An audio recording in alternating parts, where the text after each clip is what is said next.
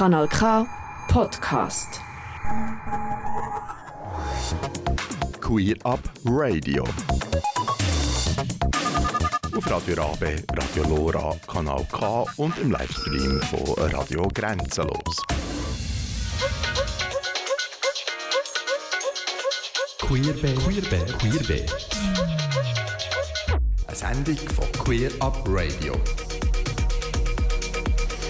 Ja, guten Abend und willkommen zur Ausgabe Juli 2023 von Queerbeet, einem Format von Queer Up Radio.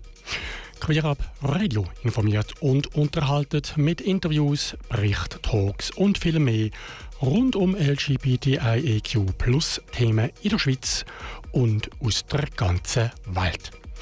Das Buchstabenrätsel LGBTIQ steht für lesbisch, gay, bisexuell, transgender, intergeschlechtlich, asexuell und aromantisch sowie queer. Ja, wieder Sommerausgabe von Queerbeet erwartet ihr in den kommenden 2 Stunden spannende Themen. Starten wir nach dem nächsten Song. Wie meist tun sie mit Aktuellem aus dem Umfeld der Dachorganisationen LOS und Pink Cross. Und im Anschluss schaut der Henri Hohmann im Blickpunkt Trans wiederum auf Schlagzeilen, die ihn in den letzten Wochen bewegt haben. Und nach der halben besucht uns dann nochmal der Nick Heugster. Zusammen mit ihm werfen wir einen letzten Blick voraus auf die in den nächsten Tagen bevorstehenden Eurogames und die BernPride. Und in der zweiten Stunde darf ich einen weiteren spannenden Mensch im Studio begrüßen. In My Life and My Music erzählt uns Marco mehr über sich, sein Leben und was bzw. wer hinter Greta von Breitenbach steckt. Ja, und zwischen den Beiträgen und Gesprächen, wie immer Musik von queeren KünstlerInnen oder von MusikerInnen, die sich für queere Anliegen einsetzen. In den nächsten knapp 2 Stunden an meinem Mikrofon für dich, der Alex Meyer.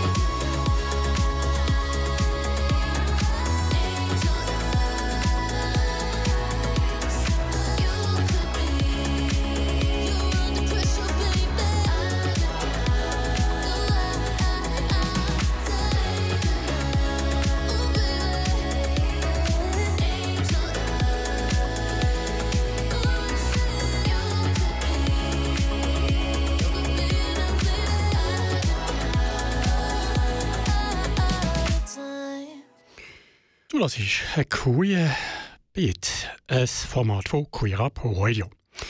Ja, was gibt es Aktuelles aus dem Umfeld von der LOS, der Lesbenorganisation Organisation Schweiz und Pink Cross, einem Dachverband von der Schwulen und Bi-Männer zu berichten? Das erwartest du in den nächsten Minuten im Gespräch, das ich vor Ort bei der Geschäftsstelle der beiden Verbände geführt habe. Aktuelles von LOS und Pink Cross.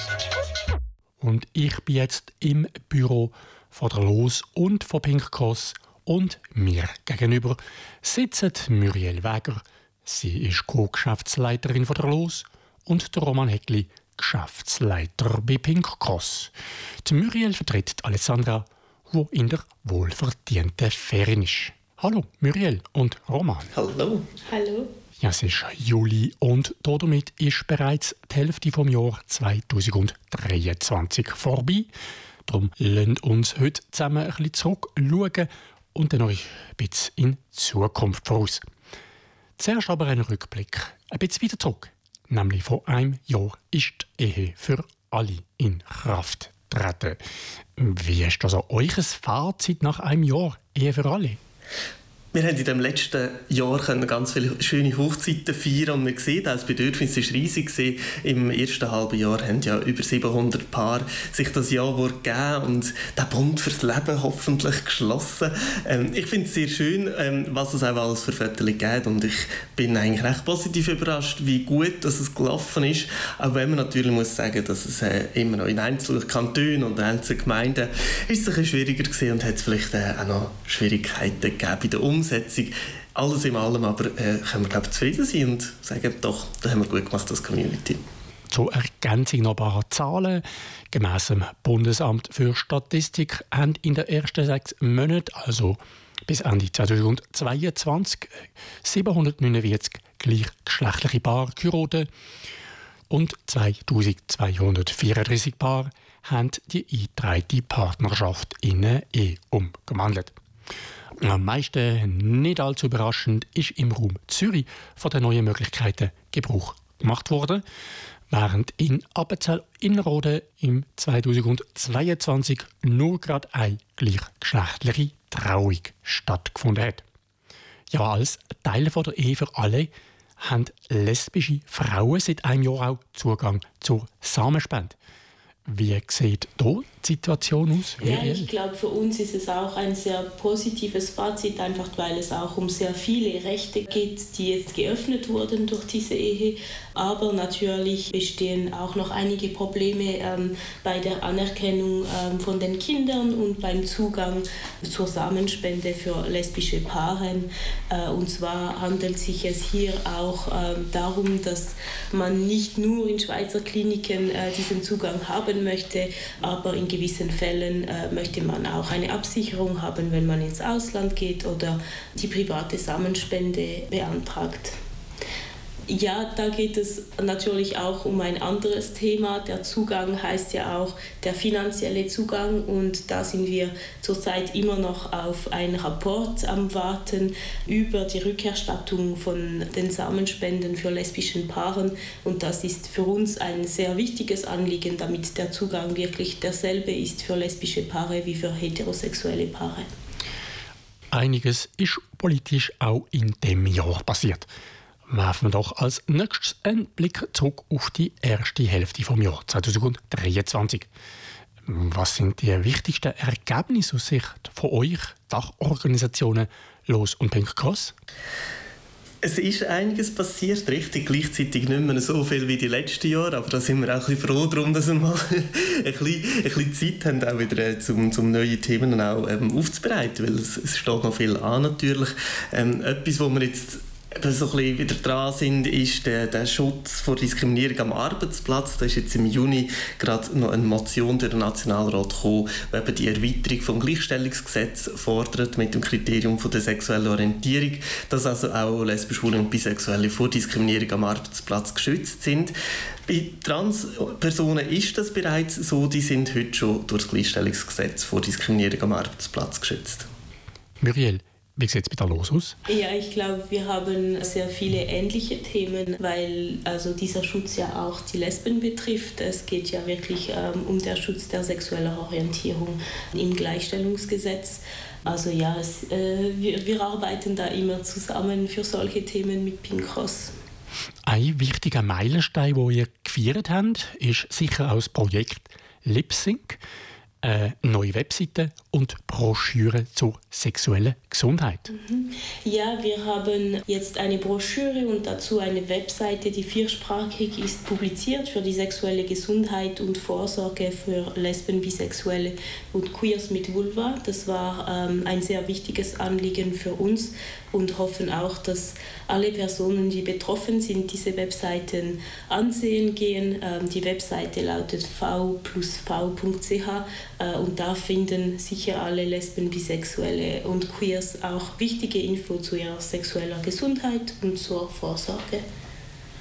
Machen wir doch gerade einen Bogen von der Vergangenheit in die Zukunft. Roman hier von Pink Cross haben vor nicht allzu langer Zeit eine Studie, also eine Umfrage gestartet. Gibt es da schon erste Erkenntnisse? Die erste Erkenntnis schon, aber noch kein wirkliches Ergebnis, das wir veröffentlichen können. Aber wir sind positiv überrascht. Es sind über 1'500 Personen, die die Umfrage ausgefüllt haben, wirklich bis zum Ende, auch wenn es ein bisschen lang ist zum Teil. Und es sind sehr spannende Resultate rausgekommen. Und wir werden die jetzt am 26. August, dort feiern wir übrigens auch unser Jubiläum, aber am Nachmittag schaffen wir auch noch ein bisschen. Wir werden dort die Resultate das erste Mal wirklich in der Öffentlichkeit auch zeigen. Und dort auch zusammen diskutieren. Das ist ein Nachmittag, wo alle herzlich eingeladen sind, die das interessiert. In Winterthur, man kann sich anmelden auf pinkcross.ch/30, also 3-0. Und man hat dort einen Einblick, eben auch, also wirklich spannende Ergebnisse zu, wie denn eigentlich queere Männer Beziehungen leben, was sind ihr vielleicht auch ihre Kinderwünsche, was sind die grossen Herausforderungen für die Zukunft, also was sehen Sie als die grossen Herausforderungen für die Zukunft, einerseits für die ganze LGBTIQ-Community, aber natürlich auch für Pink Cross. Und wir wollen dort also ein bisschen herausfinden, in welche Richtung soll es weitergehen mit Pink Cross, was sind auch Themen, wo die Community sagt, hey, die müssen wir bearbeiten. Und das ist natürlich das, was spannend ist für uns. Du hast es gerade schon angetönt, Pink Cross feiert am 26. August, der 30. Geburtstag. Wie alt ist eigentlich die LOS? Wir sind älter. Also, die LOS existiert seit 1989. Okay, also schon ein bisschen älter. Zurück zu Pink Cross. Was kann man bei euch im Jubiläumsfest erwarten, Roman? Ein bunten Abend. Also, es ist wirklich ein volles Programm mit der Rede von einer Bundesrätin, mit Victor Giacobo, der dort wird sein, mit diversen KünstlerInnen, die das umrahmen, und es gutes Gala-Essen und natürlich am Schluss die obligatorische Party. Wir haben auch Hotel-Deals, dass man also in dem Winterthur kann übernachten und wirklich die ganze Nacht Party feiern. Ihr seid herzlich eingeladen, ob Mitglied oder nicht. Man kann also auch noch vor Ort Mitglied werden und trotzdem mitfeiern. Weitere Infos und Anmeldemöglichkeit gibt es auf der Webseite von Pink Cross unter pinkcross.ch/30. Muriel, wie sieht es bei euch aus? Was steht bei euch los so an im nächsten halben Jahr? Ja, also ich glaube, wir haben noch sehr viel zu tun, auch mit noch ein paar Prides, die uns erwarten, durch den Juli, August und auch September in Bern und in St. Gallen, in der Zentralschweiz, ein bisschen überall noch. Also da gibt es sicherlich auch immer wieder viel zu tun für die ganze Community und für die Community-Organisationen wie die LOS. Aber im Oktober erwarten uns ja auch noch die Wahlen und dazu möchten wir uns auch noch stark machen, einfach weil es wirklich sehr, sehr wichtig ist. Wir haben das jetzt in der letzten Legislatur bemerkt, dass die Personen aus der Community auch abstimmen gehen, damit Personen, die wohlwollend sind uns gegenüber, uns repräsentieren im Parlament. Also dazu werden wir noch mit Pink Cross und TGNS zusammen ein Projekt machen, um auch Empfehlungen herauszugeben über die Politiker, die uns unterstützt haben oder eben nicht, und die Parteien, die uns auch in unseren Anliegen in den letzten 4 Jahren unterstützt haben oder eben auch nicht. Es lohnt sich also, sich zu informieren, bevor wir wählen. Man wird das auf allen Kanälen mitbekommen, dass wir da so eine Analyse gemacht haben. Genau, und es ist immer auch wichtig zu sagen, dass es sehr wichtig ist, wählen zu gehen. Das ändert wirklich unsere Arbeit, auch unsere politische Arbeit, wenn die Leute abstimmen gehen und in ihren Interessen abstimmen gehen. Mhm. Ja, wir können sicher im Verlauf des Herbst auch hier bei Queer Up Radio noch auf die Wahlen zu reden. Und vielleicht schauen wir ja auch noch ein bisschen ausführlicher auf die 30 vergangenen Jahre von Pink Cross. Ja, und wenn wir schon bei den Terminen sind, auch das Jahr ist wieder eine LGBTIQ-Konferenz und Community Night plant, oder? Ja, am 28. Oktober haben wir jetzt unsere traditionelle LGBTI-Konferenz. Also es ist ein Tag, wo wir alle zusammenkommen mit verschiedenen Organisationen aus der ganzen Schweiz, wo man auch auf Französisch und Deutsch Zugang zu ganz vielen verschiedenen spannenden Workshops hat, wo es über queere Themen geht, aber auch über Weiterbildungsthemen und vor allem am Abend, das darf ja nie fehlen, machen wir noch eine riesen Party in Bern, also besser gesagt in Bern in der Heitere Fahne. Es darf also neben dem Schaffen auch ein bisschen gefeiert werden in nächster Zeit. Muriel, du hast bereits erwähnt, in wenigen Tagen auch in Bern sind wir da auch mit dabei. Natürlich sind wir dort vertreten und wir würden uns auch freuen, einige von euch anzutreffen. Kommt doch vorbei am Stand oder auch beim Umzug sind wir natürlich dabei. Genau, wir sind sehr gerne da, um auch ein bisschen Glitzer zu verteilen und mit euch zu feiern an dieser Pride.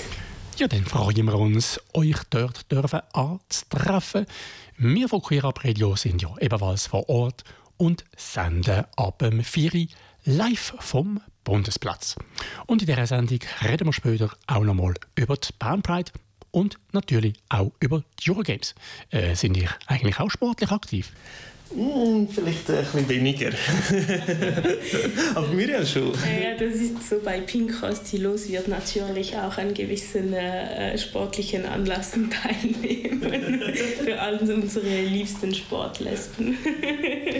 Es gibt aber bestimmt auch einige Mitglieder von Pink Cross, die mit dabei sein werden. Bestimmt. Ja, dann vielen Dank euch beiden für das Gespräch, Muriel und Roman. Und bis in ein paar Tage an den Eurogames oder der BernPride. Und dann hören wir uns natürlich auch wieder in einer von den folgenden Sendungen. Herzlichen Dank. Danke vielmals. Ich habe mich mit der Muriel Weger, Co-Geschäftsleiterin von der LOS, und dem Roman Heckli, Geschäftsleiter bei Pink Cross, unterhalten. Und in ein paar Minuten geht es bei Queerbeet weiter mit einem weiteren Blickpunkt Trans. Und dazu werde ich der Henri Hohmann im Studio begrüßen. Please don't talk to me spiritual. Getting way too high till we feeling low. Already fell down the rabbit hole. Silly me getting lost in the visual. Tears drop down on the dance floor. Like the neon light by the back door. Wanna run, make a run for it. Is it real? Wanna feel more.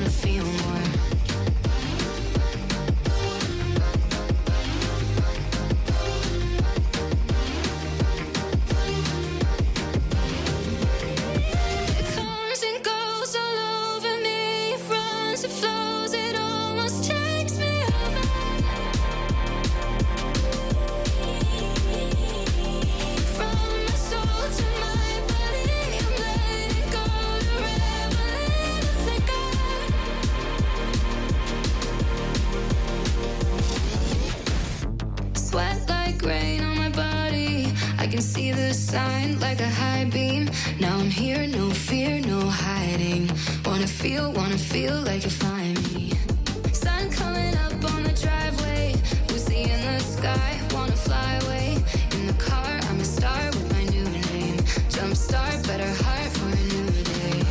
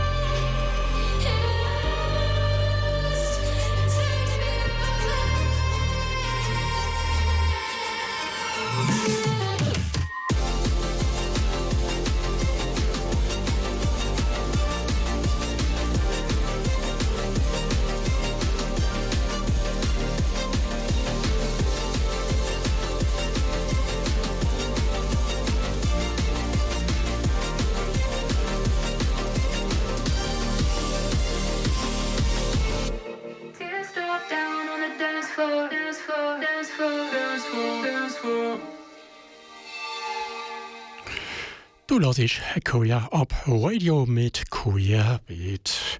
Und wir kommen zum Blickpunkt Trans von und mit dem Transaktivist, ehemaligen Präsident und Mitbegründer von Transgender Network Switzerland, Henri Hohmann. Blickpunkt Trans. Ja, es freut mich, dass der Henri uns auch heute ein paar aktuelle Nachrichten aus der Trans-Community mitgebracht hat. Ja, hallo Alex, ich freue mich auch, dass ich wieder da sein darf und ein bisschen was erzählen aus der Transwelt. Ja, willkommen hier im Studio und wir machen den Sprung ein bisschen weiter weg, und zwar nach Russland, von wo es nicht nur negative Nachrichten aufgrund des Krieges gegen die Ukraine gibt, sondern leider regelmässig auch von verschärften Massnahmen gegen queere Menschen.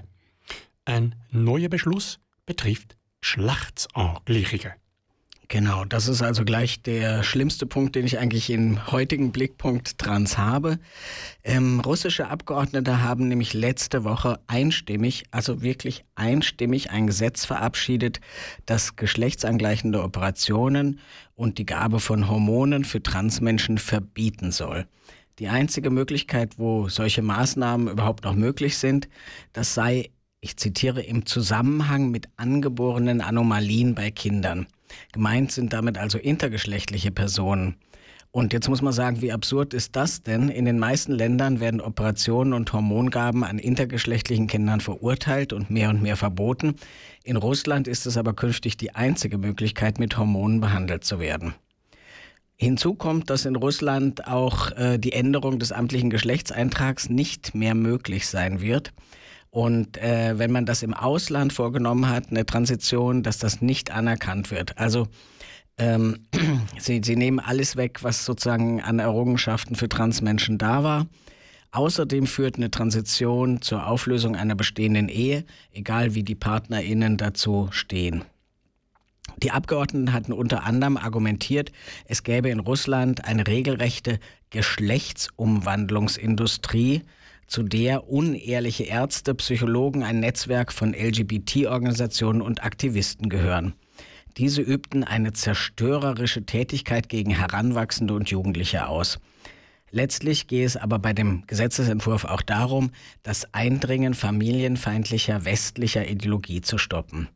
Das ist also das übliche Narrativ. Angeblich geht es um den Schutz von Kindern und Jugendlichen und angeblich gibt es eine aggressive Lobby von queeren Menschen, die die Familien und die Gesellschaft zerstören möchte. Und genau dafür müssen die Guten, die normalen RussInnen geschützt werden. Doch was bedeutet das jetzt konkret für die Transpersonen in Russland? Vor allem das, noch mehr Ausgrenzung, noch mehr Hass und Gewalt und vor allem eine zunehmende Unsichtbarmachung. Viele Transmenschen werden versuchen müssen, ihre Medikamente im Untergrund und damit eben ohne medizinische Kontrolle zu bekommen, was ein weiteres Gesundheitsrisiko darstellt. Und wer nicht auswandern kann oder will, ist akut gefährdet, eben von Gewalt im Bereich der Gesundheit und als Folge davon dann auch von psychischen und physischen Erkrankungen. Vom queerfeindlichen Russland zum nicht weniger transfeindlichen Radsport-Weltverband. An der Eurogames in Bern in den kommenden Tagen werden alle TeilnehmerInnen gleichberechtigt sein, unabhängig von der Geschlechtsidentität. Leider ist das aber nicht überall. Also. Nein, das ist leider nicht so. Der Radsport-Weltverband hat Transfahrerinnen, also wirklich weiblichen Fahrerinnen, die Teilnahme an Rennen bei den Frauen verboten. Also Athletinnen, die erst nach ihrer männlichen, in Anführungszeichen, Pubertät eine Transition vollzogen haben, ist es künftig untersagt, an Frauenwettbewerben in den verschiedenen Disziplinen teilzunehmen, heißt es ganz explizit. Und in der Folge wird es eine neue Kategorie geben. Statt einfach Männer wird es heißen Männer-offen. So wird es umbenannt. Mit offen sind dann also Transfrauen gemeint. Und in dieser Kategorie hätten sie, seien wir ehrlich, eigentlich überhaupt nicht mal den Hauch einer Chance gegenüber den Männern vorne mitzufahren. Die Frage nach Transfrauen im Hochleistungssport wird ja im Moment recht intensiv und je nach Sportart sehr unterschiedlich debattiert. Also es scheint, dass in gewissen Sportarten Menschen, die eine männliche Pubertät durchlaufen haben, mit dem entsprechenden Körperbau, mit Kraft und Schnelligkeit, auch nach mehreren Jahren einer Hormontherapie, durchaus gewisse Vorteile haben könnten. Das gilt aber nicht pauschal für alle Sportarten, zumal die Untersuchungen über die tatsächlichen Vorteile noch sehr spärlich sind und Transfrauen auf einem ganz hohen Wettkampfniveau sowieso selten sind. Trotzdem haben mehrere Sportverbände bereits beschlossen, also eben nicht nur der Radfahrverband, dass Transfrauen keineswegs bei den Frauen starten dürften, und zwar aus Gründen der Fairness gegenüber Cis-Frauen. Aber Sport an sich ist ja nie hundertprozentig fair.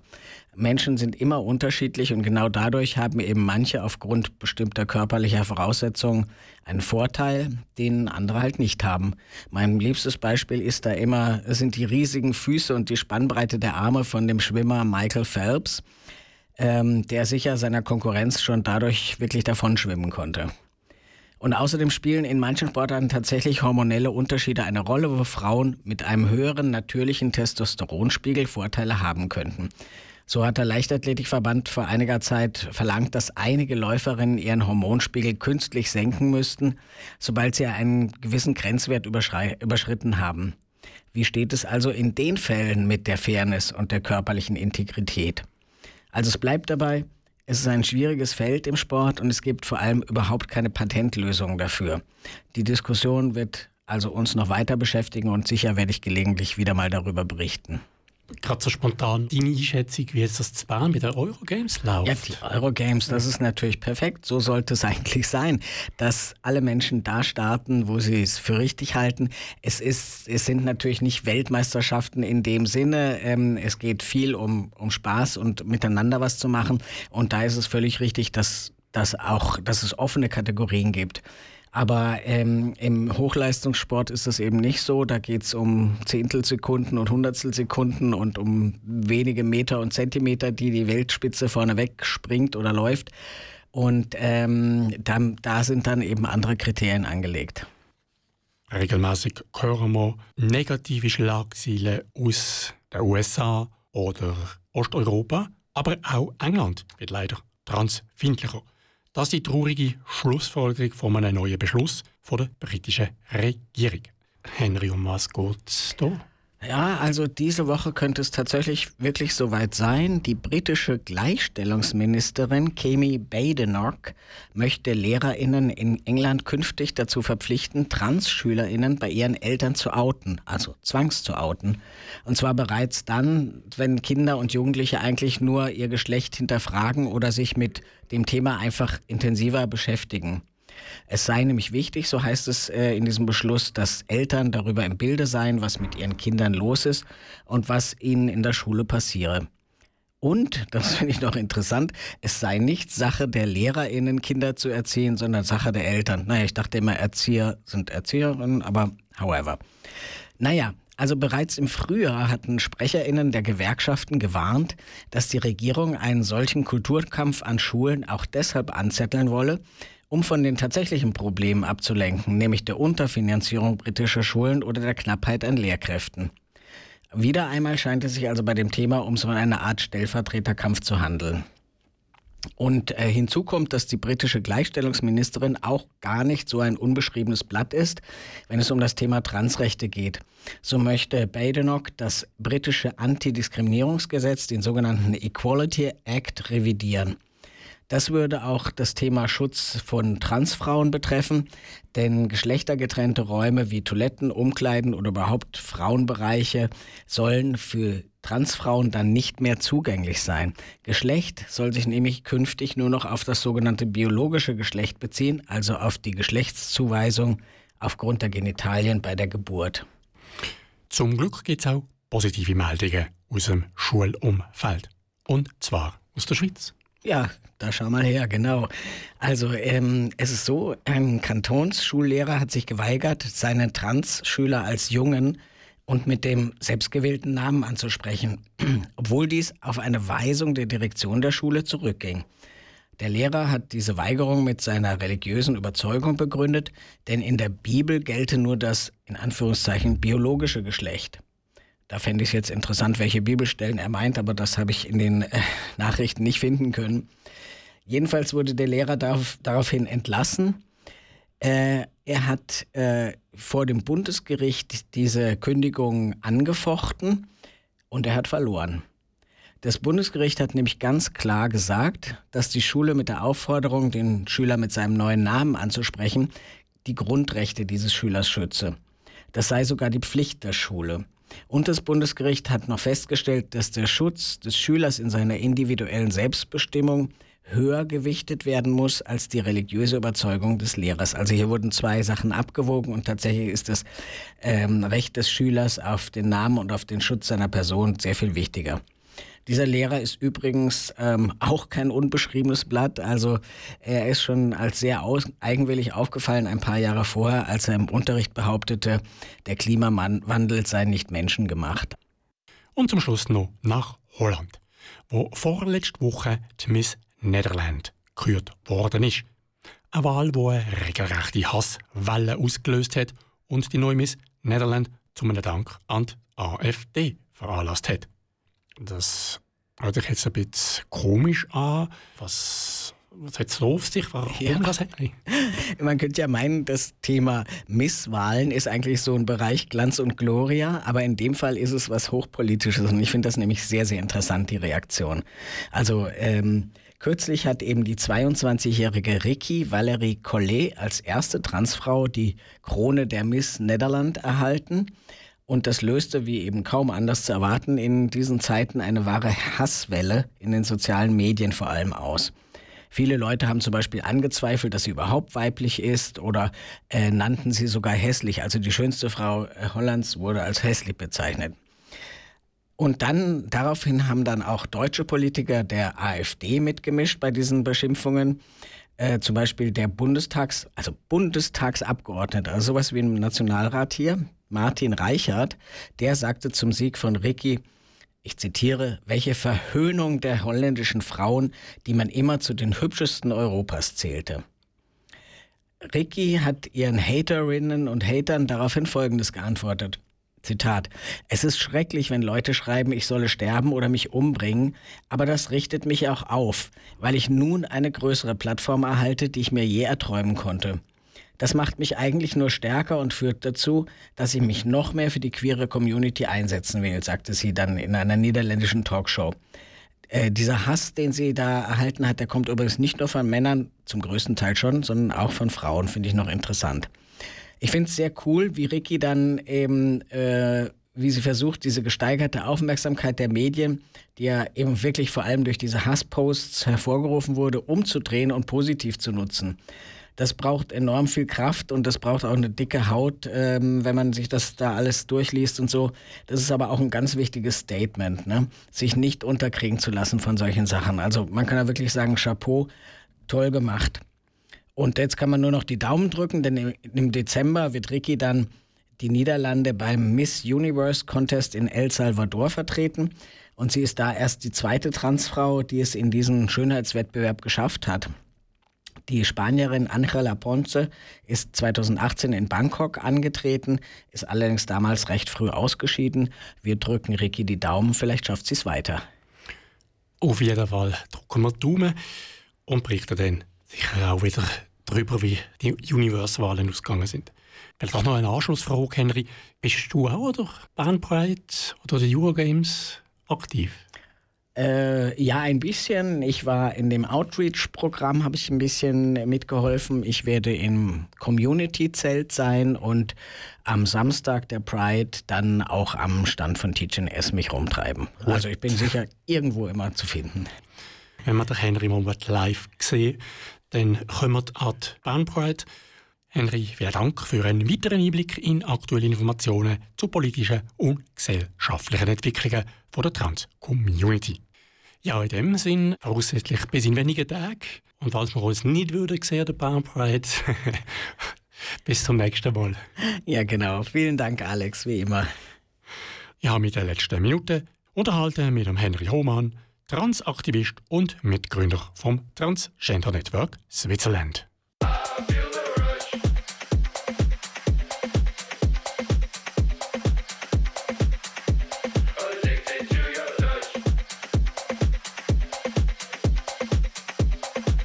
Kanal K. Big communication, tell me what you want. Chance at your vibration, let your body talk to me, baby, love.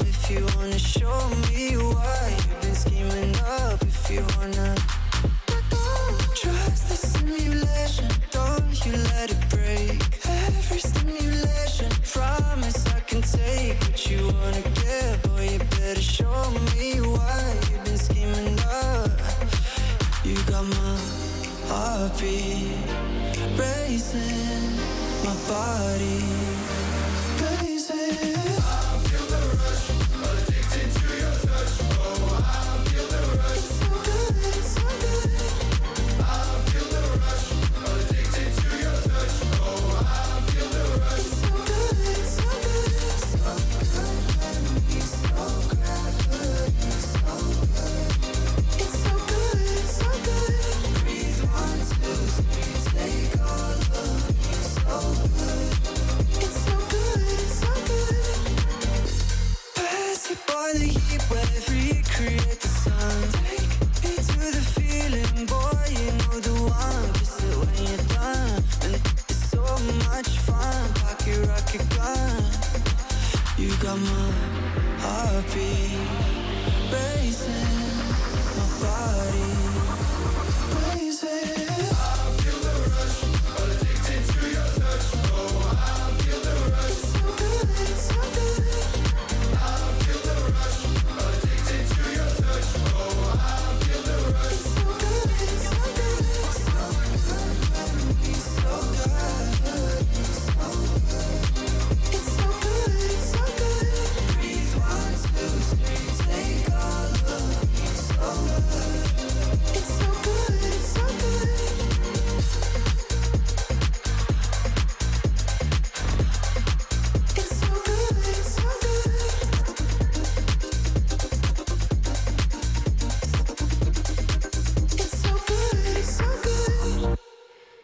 Ja, Toi Sivan mit Rush, du bist Queerbeet, einem Format von Queer Up Radio. Und falls du bei diesen sommerlichen Temperaturen nicht bereits warm oder heiß hast, dann schau das Video von diesem Song an, dann hast du anschliessend ganz sicher heiß. Ja, ebenfalls warm gibt Sport zu treiben. Und rund ums Thema Sport geht es an den Eurogames, die ab dem Mittwoch bis Samstag in Bern stattfinden werden. Queer Event. Genau, bei mir im Studio ist jetzt nochmal der Nick Heugster, Verantwortlicher für die Kommunikation von den Eurogames und der BernPride. Hallo Nick. Salut Alex, hoi. Ja, es ist heiß und ihr habt wahrscheinlich auch nicht kalt bezüglich der Vorbereitungen. Ja, es läuft heiß. Es läuft heiß, das ist wirklich so. Jetzt sind wir noch ein paar Tage vorher und es gibt 1 Million Anfragen, die per Mail reinkommen. Man muss ganz viele Sachen noch machen. Hey, also wir etwa 4000 Goodie-Bags müssen, die da an diesen SportlerInnen verteilt wird, spezifizieren. Wir haben heute Morgen, den ganzen Morgen in der Altstadt Anwohnerbriefe in Briefkästen da, um informieren, dass der Tag eben bei BernPride und noch Strassensperrungen rum sind und so weiter. Also wir sind so in den Schlussvorbereitungen und es geht wirklich heiß zu und her, das kann man so sagen. Jetzt für die Personen, die es vielleicht doch noch nicht wissen, was überhaupt die Eurogames sind, kannst du in ein paar Sätze das Wichtigste zusammenfassen? Die Eurogames, die gibt es eigentlich schon lange. Das ist eine Multisportveranstaltung. Also wir haben 20 Disziplinen, die wir anbieten in Bern. Es ist immer so ein bisschen unterschiedlich, je nachdem, wer es austrägt. Es ist eben jetzt in Bern. Es ist immer in einer anderen Stadt, in einem anderen Land. Das wird vergeben von der EGLSF, also von der Europäischen Gaysportvereinigung. Und Bern hat jetzt das für das Jahr bekommen und kann es durchführen. Vom Mittwoch an bis zum Samstag findet das statt, in verschiedensten Turnhallen und Aussenplätzen vor der Stadt Bern. Plus es wird ein Village geben auf dem Münsterplatz und der Münsterplattform mit Ständen, mit Bars, mit Foodzelt, mit natürlich auch einer Bühne, wo auf Konzerte, wo Lesungen, Diskussionsrunden etc. stattfinden. Und der krönende Abschluss ist der BernPride am Samstag. Am Samstag wird es einen Demo-Umzug geben vom Wankdorf, der Aargau-Stall, das trabt die Altstadt darauf bis auf den Bundesplatz und dort ist dann das grosse BernPride-Fest mit vielen Acts und wo zugleich dann auch noch die Abschlussveranstaltung der Eurogames ist. Mhm. In wenigen Tagen geht es also los. Ja. Entspricht die Resonanz, die ihr bis jetzt habt, den Erwartungen? Ja, absolut. Es hat am Schluss nochmal einen richtigen Schlusssport gegeben. Also in den letzten paar Wochen haben wir noch x Anmeldungen hineinbekommen. Wir sind jetzt wirklich bei einem Schlussstand von 2314 AthletInnen. Und, also das heisst, die kommen ja zum Teil auch noch mit Begleitpersonen. Wir erwarten also rund gut 3'000-4'000 Leute, die hier auf Bern kommen und können Sport machen oder eben können begleiten. Es wird ein riesiges Sommerfest, also schon allein mit all den Leuten, die hierher kommen. Plus, da haben wir auch noch die Berner Bevölkerung, die natürlich im Village vorbeischauen, die an der Pride mitmachen. Hoffen wir doch. Das ist ein Eurogames. Das heisst, man kommt eben nicht nur aus der Schweiz oder wieder angrenzenden Länder. Haben wir Zahlen? Aus wie vielen Ländern? Jetzt überrascht mich wieder. Wir heißen natürlich. Aber ich kann das nicht sagen. Konkret, sicher aus ganz Europa und natürlich auch von Übersee. Also wir haben auch aus anderen, was Eurogames heisst, auch aus anderen Ländern. Wir haben es auch sehr stark unterstützt, gerade aus Ländern, die sich das vielleicht nicht leisten könnten, in die Schweiz zu kommen. Für das hat es ein Outreach-Programm gegeben. Da haben wir 30'000 Franken im Rahmen eines Crowdfunding diesen Winter gesammelt und die jetzt unterstützen, dass sie kommen können. Wir haben dort viele Leute können ihre Reise zahlen oder ihre Teilnahmegebühren und haben sich unterstützen bei Visas zu bekommen und so weiter. Es hat leider nicht überall geklappt. Also wir haben tatsächlich auch Länder, die es zum Schluss gut aussehen und jetzt nicht, zum Beispiel Uganda, was sehr wichtig wäre, dass dort queere SportlerInnen hätten kommen können. Wir hätten sie gut geschützt, dass sie in Uganda nicht das Problem haben, das ist im Moment ja wirklich nicht gut und so. Und hier hätten sie wirklich mal die Chance gehabt, für können frei Sport machen und leider haben sie am Schluss die Visa nicht bekommen. Es ist wirklich schade. Also das müssen wir dann nochmal aufarbeiten, was dort genau ist falsch gelaufen, bei der Schweizer Botschaft oder bei Uganda und so weiter. Schade für dich, aber natürlich toll für die anderen, was geklappt hat. Absolut. Es gibt sicher ganz viele Fälle, was zum Beispiel aus Russland haben wir recht viele Sportlerinnen, was wirklich noch toll ist. Auch dort wieder das gleiche Problem. Also ich meine, als queere Person in Russland offen Sport machen, vergiss es. Hier, probiere es auch hier möglichst zu schützen. Schauen, dass es nicht auf Fotos etc. und so weiter. Wirklich hier eine Plattform bieten, dass sie hier Sport machen können. Toll. Du hast vorher im Schnelldurchlauf schon kurz angedeutet, das Programm. Wir können gerne jetzt noch ein bisschen ins Detail gehen. Es ist nicht mehr so lang, bis es dort ist. Der Start ist am Mittwoch. Da gehe davon aus, es gibt eine kleine Eröffnungszeremonie, Rede. Ja, absolut. Nein, nicht nur klein, sondern es wird ein grosser Auftakt schon werden. Also schon am Mittwoch gibt es die ersten Sportarten, die starten. Badminton, Tanz, wo jetzt zugleich noch Tanz-Europameisterschaft ist vom gleichgeschlechtlichen Paartanz. Und Tennis, die stehen schon am Mittwoch an, alle anderen Sportarten am Donnerstag. Und am Mittwochabend ist dann eigentlich die offizielle Zeremonie. Die ist auf dem Bundesplatz, weil es einfach zu wenig Platz im Village auf dem Münsterplatz, Münsterplattform hat. Also wir machen dort einen grossen Start auf dem Bundesplatz mit dem Einlauf der Nationen, ist wirklich so mit den Schildchen, wie man sich das so vorstellt und so. Und dann geht der ganze Tross mit den Schildchen ab zum Münsterplatz, Münsterplattform, wo eben das Village ist und dort gibt es um 7:30 ein Konzert, Rubaskate treten dort auf. Plus natürlich schon die ersten Partys, wir haben auch Partys, die stattfinden und so weiter. Also es geht am Mittwoch schon ziemlich gut los. Super, und dann vom Mittwoch, Donnerstag, Freitag, denke ich vor allem, und teilweise am Samstag die Sportprogramme. Die meisten, ich denke, die offiziellen Sportarten, da ist der Anmeldeschluss natürlich schon vorbei. Gibt es auch noch Möglichkeiten, es gibt ja glaube ich so Spass, Familiensachen, genau. wo man auch spontan noch dazustossen kann. Spontan noch nicht, es ist jetzt schon viel ausgebucht und man muss sich dort ein bisschen sputen. Das kann man auf der eurogames2023.ch Webseite nach wie vor machen für die Aktivitäten. Da gibt es ganz viele lustige Dinge, Raclette City Walk und so weiter. Also Sachen, die halt wirklich noch Spass machen. Wirklich. Ja gut, jetzt geht es im Sommer, aber die Leute, die hier in die Schweiz kommen, die Personen, die lieben das natürlich.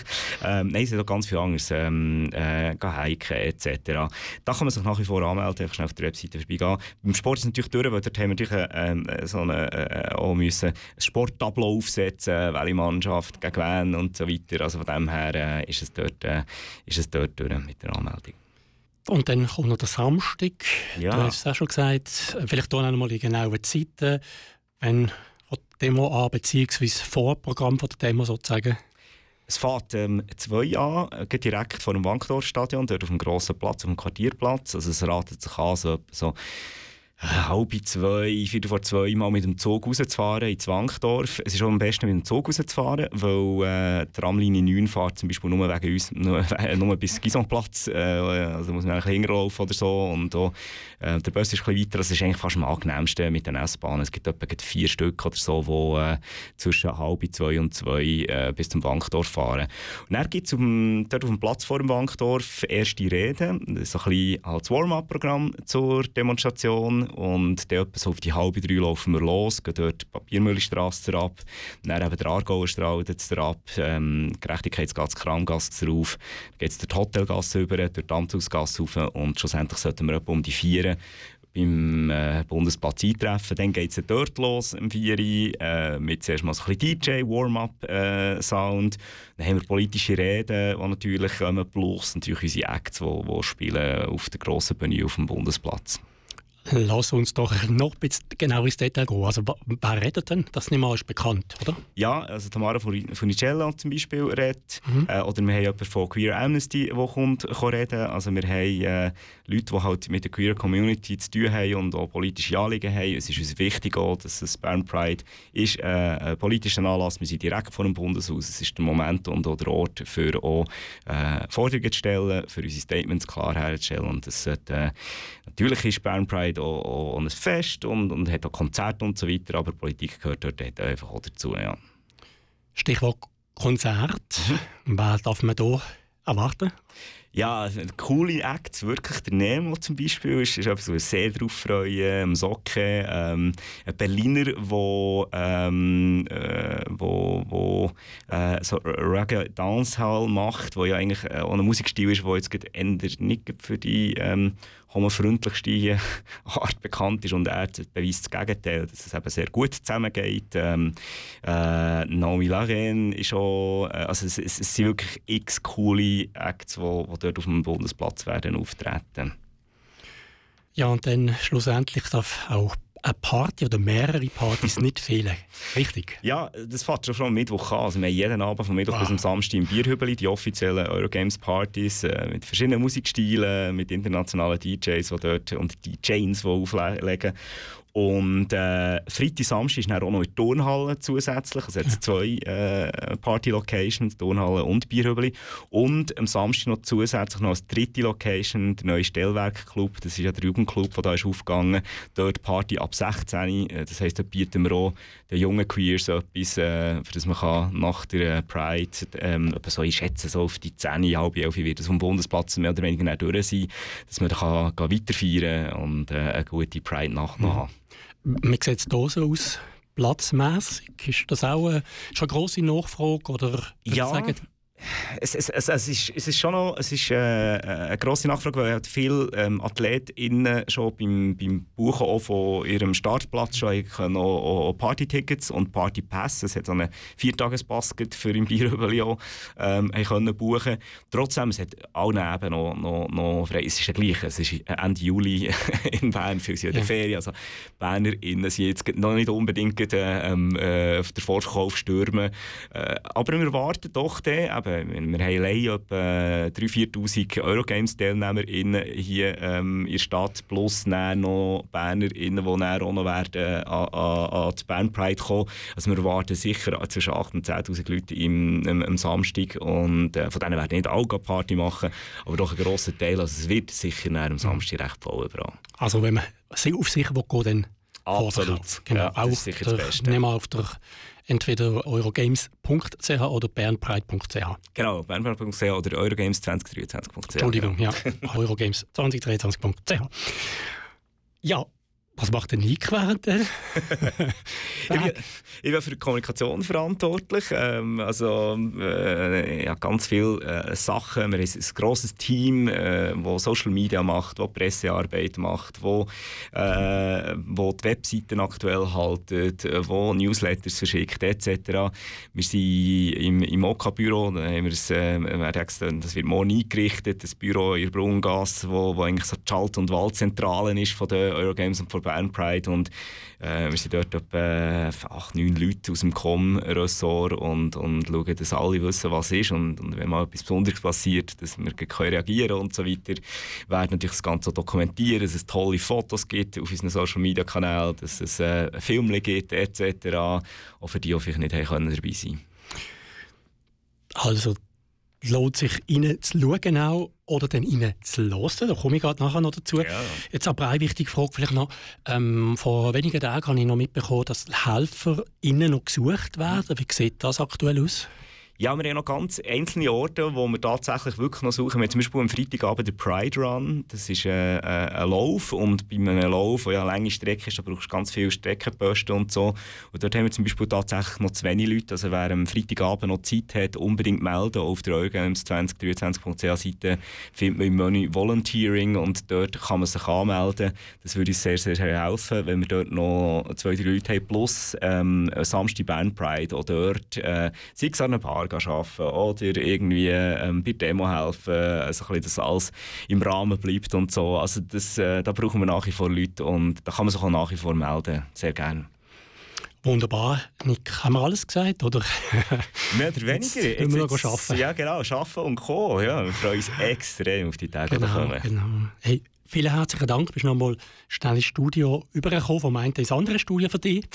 Ja, bleibt mir nur noch sagen toi toi toi und viel Erfolg für die Eurogames. Wir übrigens, die es noch nicht wissen, Queer Up Radio sendet ebenfalls live. Das ist auch eine Premiere vor Ort, also von draussen. Und zwar ab dem 4 Uhr am Nachmittag vom Bundesplatz aus. Und zwar kannst du uns dann hören auf drei von unseren Sender, Radio Rabe, Kanal K und auf Radio Grenzenlos. Ja, Hans, jetzt würde ich sagen, hören wir noch ein bisschen Musik. Ich habe den Nemo rausgesucht, den Schweizer Musiker, ja, der am Samstag oben eben an der BernPride, wir haben es gehört, auf dem Bundesplatz ebenfalls auftreten wird.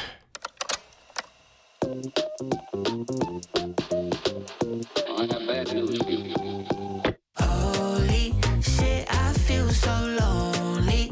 Call me if you know me. Like, hey Nemo, what's up? So weak, but now she's with my homie. Shit got pretty phony. Now I'm lonely as fuck.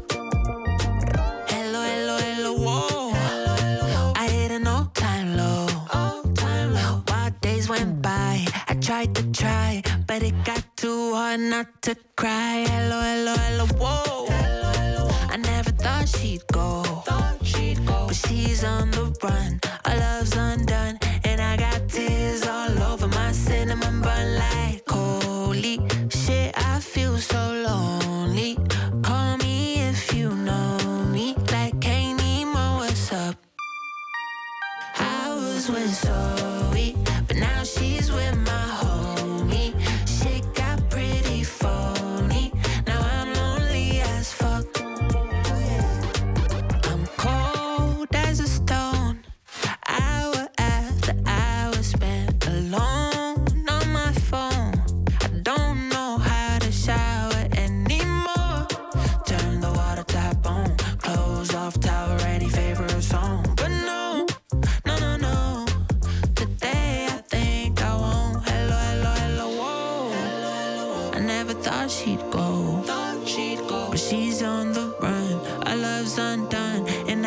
Tears all over my cinnamon bun like holy shit, I feel so lonely.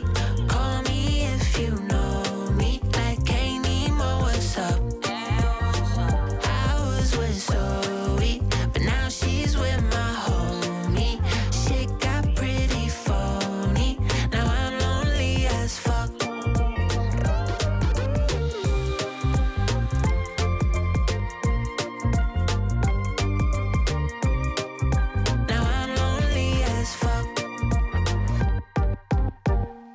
Ja, irgendwie eine ganz aufstellende Musik, oder, vom Nemo, wo übrigens am Samstag live kannst hören und sehen an der BernPride. Du hörst Queer Up Radio mit Queerbeet und in ein paar Minuten darf ich meinen nächsten Gast live im Studio begrüßen und zwar zu einer Stunde My Life and My Music. Bleib also unbedingt dran, hier auf dem Lieblingssender. Kanal K.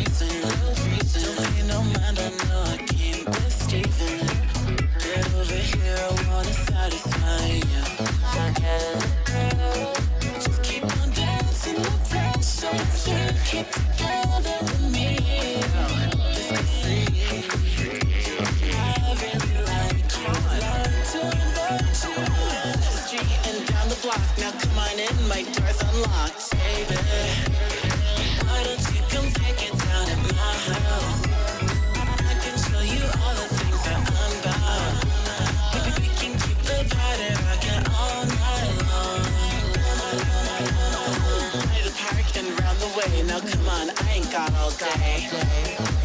Yeah, you can park the Porsche in my driveway. Just make sure we don't wake up my roommate. Hope your girlfriend doesn't mind you're out late. Get over here, I wanna satisfy you.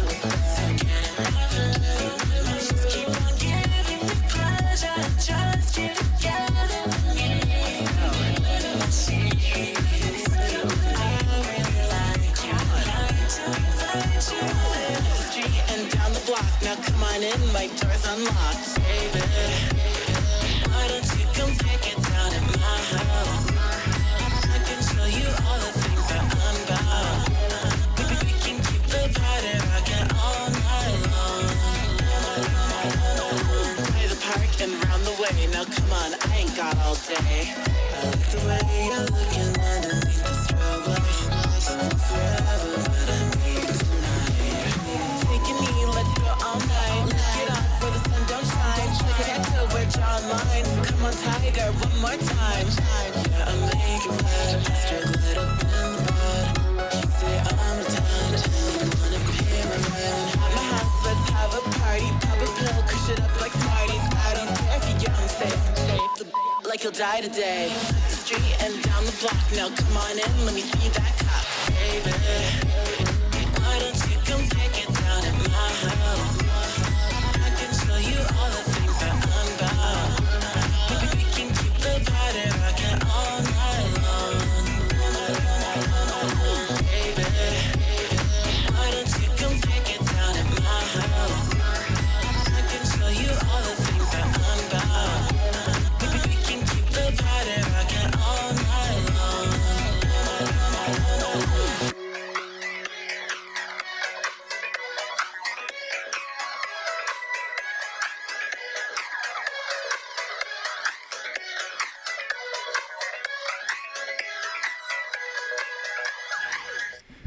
Das ist Queer Up Radio mit Queerbeet und wir sind fast der Punktlandung in der zweiten Stunde von dieser Sendung angelangt.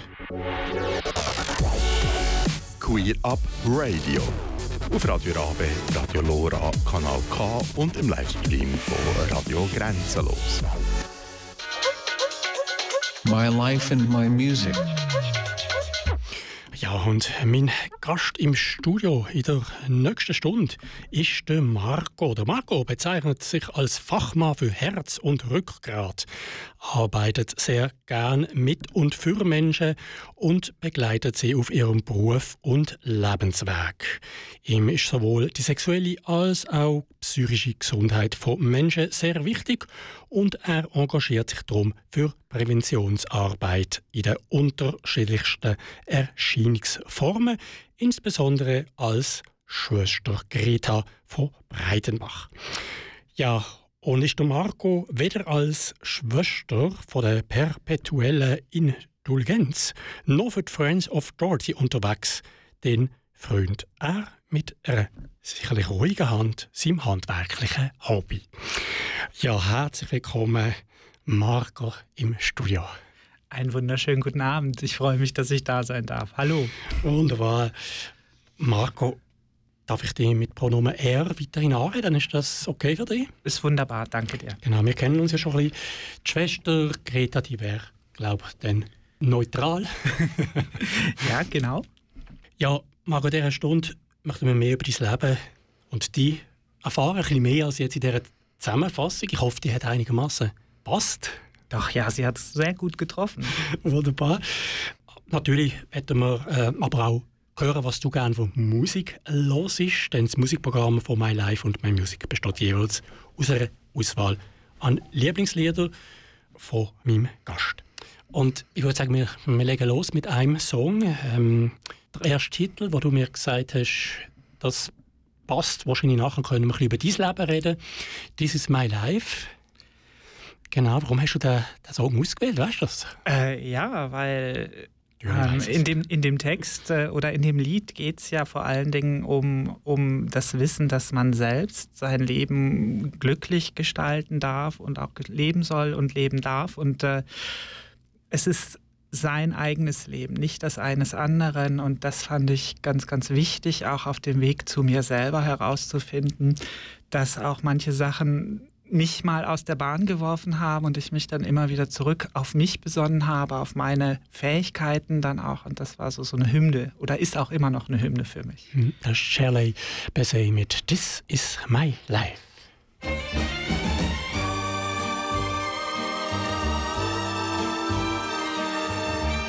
Funny how a lonely day can make a person say, what good is my life? Funny how a breaking heart can make me start to say, what good is my life? Funny how I often seem to think I'll find another dream in my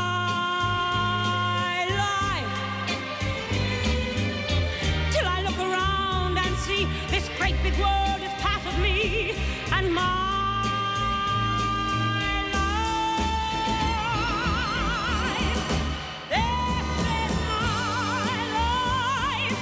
Today, tomorrow, love will come and find me. Oh, that's the way that I was born to be. This is me. This is me.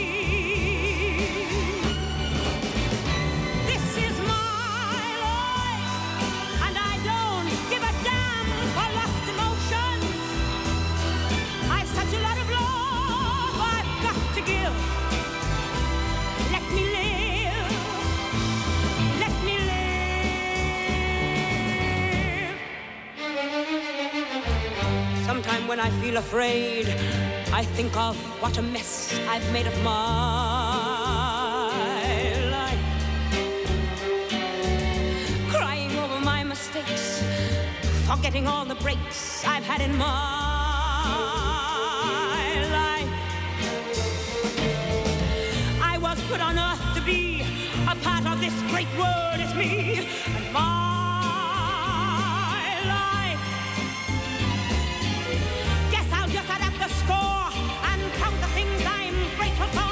In my life, this is my life.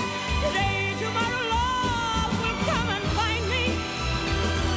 Well, that's the way that I was born to be. This is me. This is me. This is my life. And I don't give a damn for lost emotion.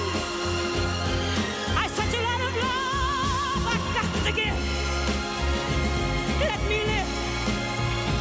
Let me live. This is my life. This is my life. This is my life.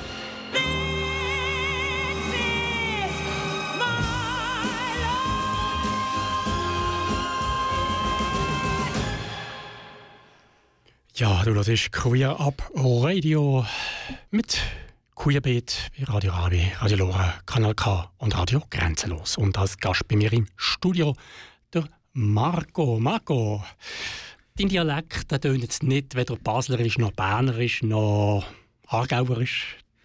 Weder noch, genau. Ich komme gebürtig aus Deutschland, aus Nordrhein-Westfalen, um genau zu sein, aus einem kleinen Dorf in Ostwestfalen-Lippe. Alle Kirchlengeraner, hey, ihr seid herzlichst gegrüßt, aber ganz ausgehalten bei euch habe ich es dann doch nicht. Das tönt auch so ein bisschen abgelegen, also wirklich ein kleines Dorf. Wir sind jetzt in dem Alter, wo es schon einfacher war, als queere Person aufzuwachsen. Oder ist das noch sehr konservativ gewesen? Also das Dorf, ich bin ja in den 70er Jahren da groß geworden, das ist für viele ja ganz weit weg. Für mich ist das ja gerade gestern erst gewesen. Es ist ein sehr liebevolles Elternhaus gewesen, sehr behütet aufgewachsen, ganz tolle Kindheit gehabt. Für mich war immer schon klar, dass ich sicher nicht mit einer Freundin nach Hause komme. Und später, wo ich dann die Schule, also von der Grundschule aufs Gymnasium gewechselt habe, hat sich das immer mehr manifestiert. Und dann habe ich die Schulzeit mit dem Abitur hinter mich gebracht und gedacht, so jetzt bin ich volljährig. Meine Eltern habe ich dann auch in einem liebevollen Hallo, ich habe dann übrigens einen Freund davon in Kenntnis gesetzt, dass ich nicht mit einer Freundin nach Hause komme. Das war anfangs ein bisschen hölzern, hat sich aber dann doch relativ schnell alles gelegt. Meine Eltern sind eine sehr große Unterstützung für mich. Die ganze Familie ist für mich eine sehr große Unterstützung gewesen bei diesem, ich nenne es jetzt bewusst nicht Coming Out, weil es war eigentlich immer klar, dass ich schwul war. Ich war immer sehr, sehr, heute wird man sagen, effeminiert. Ich war weicher als andere. Ich habe Hobbys gehabt wie Häkeln, Stricken. Später kam dann noch was anderes dazu. War sehr musisch interessiert und von daher war es keine große Überraschung. Also alles, was watschelt wie eine Ente, quakt wie eine Ente, ist kein Schwan. Das war meinen Eltern klar, das ist in meinem Umfeld klar gewesen und das ist sehr gut aufgenommen gewesen damals. Mhm. Auch heute noch. Dann hat es die Großstadt verschlagen oder direkt in die Schweiz? Nein, da kam dann tatsächlich ganz, ganz lange erst Osnabrück. Das war für mich die Weltstadt mit Herz, 40 Kilometer von meinem Geburtsort weg. Habe da ganz, ganz lange gelebt, bis ich 33 war. Da habe ich dann meinen jetzigen Mann kennengelernt. Zwar jetzt nicht in Osnabrück, sondern in Köln, über einen gemeinsamen Freund. Und dann der Liebe wegen 2008 bin ich dann in die Schweiz gegangen. Super, wir dürfen sicher erwähnen, dass dein Allerliebster auch hier mit im Studio ist. Ja, er ist auch eine super Unterstützung für mich in allen Bereichen des Lebens und auch der Erscheinungsformen. Es ist wahnsinnig toll, ihn an der Seite zu haben und danke dafür, Gerard, ich liebe dich. Super, vielen Dank, auch dass du Marco mitgebracht hast. Du bist Fachmann HR, aber du hast ein bisschen Mühe, hast du mir geschrieben, mit dem Begriff HR, darum nennst du selber Herz und Rückgrat. Genau, weil Menschen für mich sind keine Ressourcen. Sie haben Ressourcen, das auf jeden Fall. Sie sind vor allen Dingen ganz, ganz interessante Gegenüber. Also ich begleite Menschen gerne in den verschiedensten Lebenslagen, also auch im Job, wenn sie irgendwo anfangen, wenn sie sich bewerben, wenn sie dann tatsächlich irgendwo angestellt sind, dann bin ich Ansprechpartner für, also ich arbeite in einem Unternehmen, in einer KMU bei uns in der Schweiz in den Bottmingen und bei uns in der Schweiz, soweit ist es schon mit mir. Und das sind ganz, ganz interessante Geschichten, die ich dann auch erfahre und durch dieses, ich sage jetzt mal Herz und Rückgrat, viele HRler sind der verlängerte Arm der Firma, die einfach gewisse Dinge umsetzen und durchsetzen und ich sehe das mehr als Drehscheibenfunktion. Ich bin mehr für die Mitarbeiter da, auch so, wenn es darum geht, ihre Werte und Wertigkeit zu erkennen und zu fördern und dann nicht nur zu sagen, um Gottes Willen, das sind Kostenstellen, weil das sind es nicht. Das ist eigentlich das wichtigste Kapital, was ein Unternehmen haben kann und ich befasse mich gerne mit Menschen. Ich schaue auch, was für Möglichkeiten die mitbringen. Es sind die unterschiedlichsten Voraussetzungen und fördere natürlich auch gerne persönlich oder eben auch beruflich Leute, dass sie sich ein bisschen weiter oder dass sie sich weiterentwickeln können. Nicht nur ein bisschen, sondern dass sie vielleicht auch sich selber finden können. Das klingt toll und schön, auch wenn du ein Unternehmen gefunden hast, das das auch zulässt. Das ist ja nicht immer selbstverständlich. Ja, also es ist tatsächlich nicht immer so ein Durchmarsch. Es braucht tatsächlich dann auch etwas Hartnäckigkeit und etwas gute Argumente, um zum Beispiel die Linienvorgesetzten oder auch die Verantwortlichen in der Bezahletage davon zu überzeugen, dass Geld, was man nicht wirklich in Produktivität investiert oder eben so, dass es aber eine nachhaltige und gute Investition ist. Und da brauche ich dann auch manchmal nicht ein dickes, doch ja manchmal auch ein dickes Fell und ganz viel Hartnäckigkeit, um dann doch durchzusetzen, hey, Förderung ist gut und richtig und wichtig.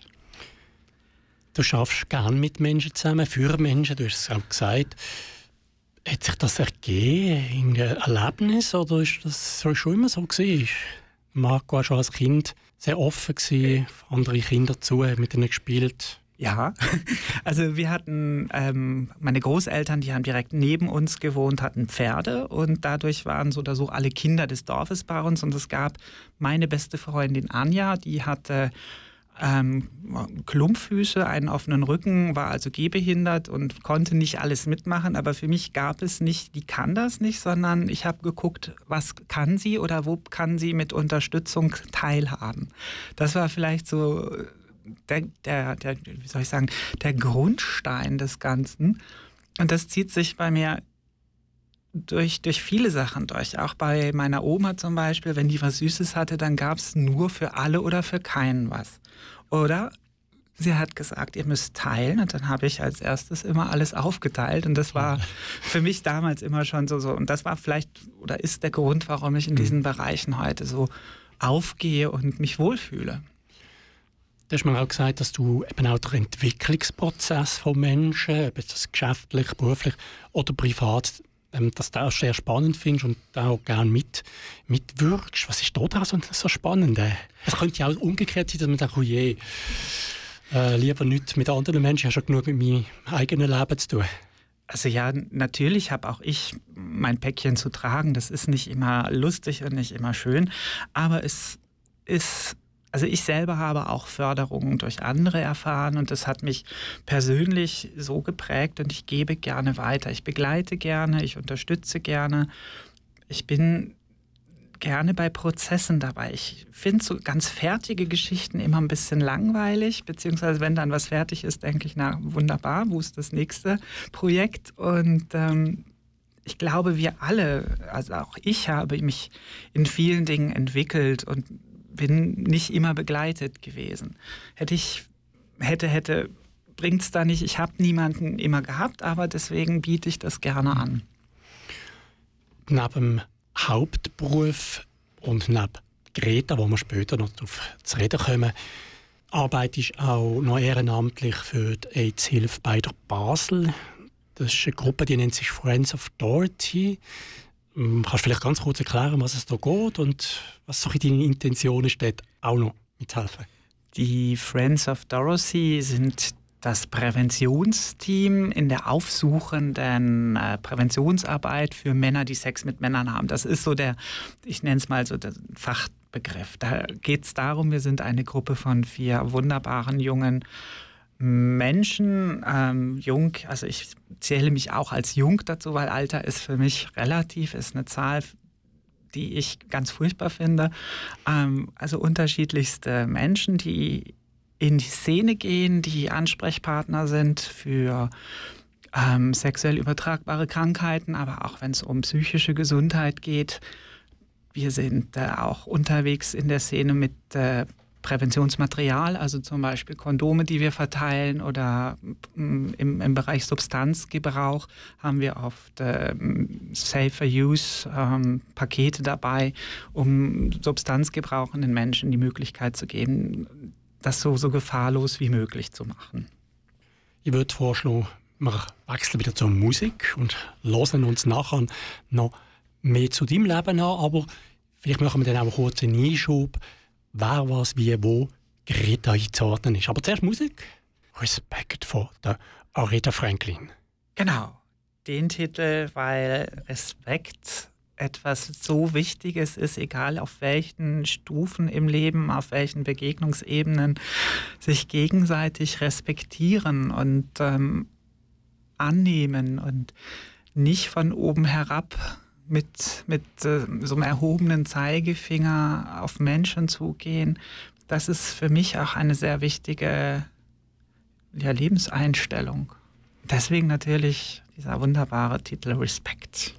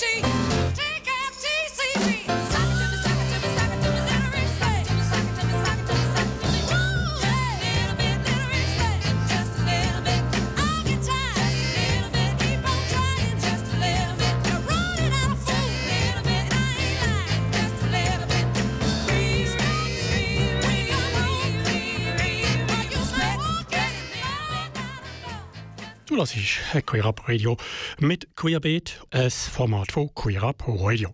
Und als Gast bei mir im Studio der Marco. Der Marco ist auch, manchmal heute jetzt nicht, heute bist du als Marco, du hast mir auch gesagt, manchmal ist der Marco, aber nicht der Marco, sondern Greta. Und zwar die Schwester Greta von Breitenbach. Und Greta ist eine Schwester von der Perpetuellen Indulgenz. Und was hinter dem unglaublich langen, und nicht so lange schon nicht, aber nicht unbedingt immer einfach aussprechenden Namen steckt, das kannst du uns sicher erklären. Also, wer oder was sind denn die Schwestern? Ja, also die Schwestern der perpetuellen Indulgenz haben sich der immerwährenden Lebensfreude, so lässt sich, glaube ich, perpetuelle Indulgenz unter anderem übersetzen, verschrieben. Es kann auch immerwährender Ablass heißen. Das heißt, wir verbreiten gerne Lebensfreude, wenn wir unterwegs sind. Wir versuchen auch stigmatisierte Schuld zu tilgen. Gerade in der queeren Community gibt es ganz viele Leute, denen gesagt wird, du bist nicht gut, du bist nicht richtig, deine Sexualität ist krank, ist was weiß denn ich, die Orientierung ist nicht richtig, deine Identität gehört nicht zu dir. Und das versuchen wir den Leuten auch abzunehmen und zu sagen, nein, das stimmt nicht, du bist gut, wie du bist die beste Version von dir selber, du findest dich, trau dich das, du bist ein sehr wertvoller Mensch. Das ist so die Grundintention gewesen oder ist es auch immer noch von den Schwestern, die sind entstanden zu Ostern 1979 in Iowa irgendwo, da lief nämlich eine der Gründungsschwestern mit ausgeliehenen Nonnenhabits durch die Gegend, die wollte das Musical das da mit der Maria von Trapp, Sound of Music, wollten sie darstellen, haben das gemacht, hatten die Nonnenkostüme noch irgendwo im Schrank. Die Schwester, also diese Person, dieser Mensch, ist dann später nach San Francisco gezogen, hat 1979 gedacht, oh, ich habe das ja noch im Schrank, ich laufe mal durch das Castroviertel, das ist das größte Schwulenviertel in San Francisco. Und das schlug ein wie eine Bombe. Dann sind die Schwestern lebensfreude verbreitend aufgetreten. Anfang der 80er wenig wussten sie damals, was aus der ganzen Sache wird, kam dann die AIDS-Krise auf die Welt zu, auf die Menschen zu. Und die Schwestern haben relativ früh angefangen, Informationen zusammenzutragen, auch über Safer Sex. Sie haben die erste Broschüre Play Fair herausgebracht zum Thema Safer Sex, haben Spenden gesammelt, haben medizinisches Wissen zusammengetragen, haben auch der Pharmaindustrie im Nacken gesessen und haben sehr viel in der AIDS-Krise auch an Menschen begleitet, die auch gestorben sind wie die Fliegen. Daher auch so ein bisschen das weiße Gesicht, was die meisten Schwestern tragen, symbolisiert ursprünglich den Tod durch HIV und AIDS. In der heutigen Zeit könnte man das eher übertragen auf soziale Vereinsamung, auf Ausgrenzung. Und die Farben im Gesicht sollen Lebensfreude darstellen. Auch der Glitzer, den wir dann irgendwann tragen, sehr, sehr sparsam natürlich, also wenn man uns sieht, wir sehen immer aus wie so eine Diskokugel, soll Lebensfreude darstellen und dann den Leuten ein Lächeln ins Gesicht zaubern. Aber auch sagen, hey, ich bin hier, komm zu mir, sprich mit mir über das, was dich bewegt. Bleiben wir doch gerade noch beim Aussehen. Das ist ja das, was sofort ins Auge sticht. Wer noch nie die Schwester Greta gesehen hat oder jemand von deinen, sagen wir, Mitschwestern. Ja. Dann kann jetzt entweder für uns online auf der Webseite oder auf einem Instagram-Kanal hat es ein Foto von der Greta. Wie würdest du es selber beschreiben? Also vielleicht auch gerade die wichtigsten Merkmale. Also es ist sicher ganz entscheidend das weiß grundierte Gesicht mit den verschiedenen Farben im Gesicht, die jede Schwester oder auch jeder Gardist, das ist das Pendant des anderen Geschlechtes, mit dem wir auftreten. Das ist sicherlich das Maßgeblichste in der anderen Gestaltung. Viele von uns tragen einen Nonnenkragen. Wir orientieren uns tatsächlich an echten Ordensschwestern, weil wir gar nicht mal so schlecht finden, so zu helfen. Die Nonne, die Schwester an sich ist ja so der Begriff des helfenden Menschen und Dann haben wir nachempfundene Ordenstrachten, teilweise mit Schleiern, manche haben Hüte, manche haben, ist sehr vielfältig gestaltet, aber irgendwas ist immer auf dem Kopf. Bei uns Schwestern der perpetuellen Indulgenz im deutschsprachigen Raum sind es mehrheitlich BH-Hauben, also Hauben, die an alte, ich sag mal so mittelalterliche Hauben erinnern sollen. Tatsächlich sind es BHs, weil wir auch die Heteronormativität buchstäblich auf den Kopf stellen. Da ist ein Schleier dran befestigt und an dem Schleier kann man dann auch den Ausbildungsstand einer Schwester erkennen. Wenn der weiß ist, dann lernt sie noch, denn es ist wie in einer klösterlichen Ausbildung, ist sie im Noviziat. Oder wenn es ein ganz kleiner Schleier ist, vorher was anderes.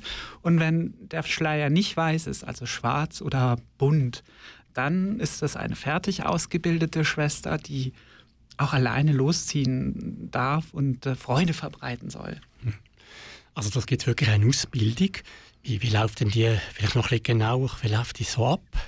Ja, da gibt es verschiedene Stadien. Die erste wichtige Sache ist, sich erstmal klar zu werden, möchte ich mich engagieren oder nicht. Und dann geht man mal mit so einem Haufen Schwestern mit, guckt, was die so machen. Die Schwestern gucken dann auch, was ist das für ein Mensch.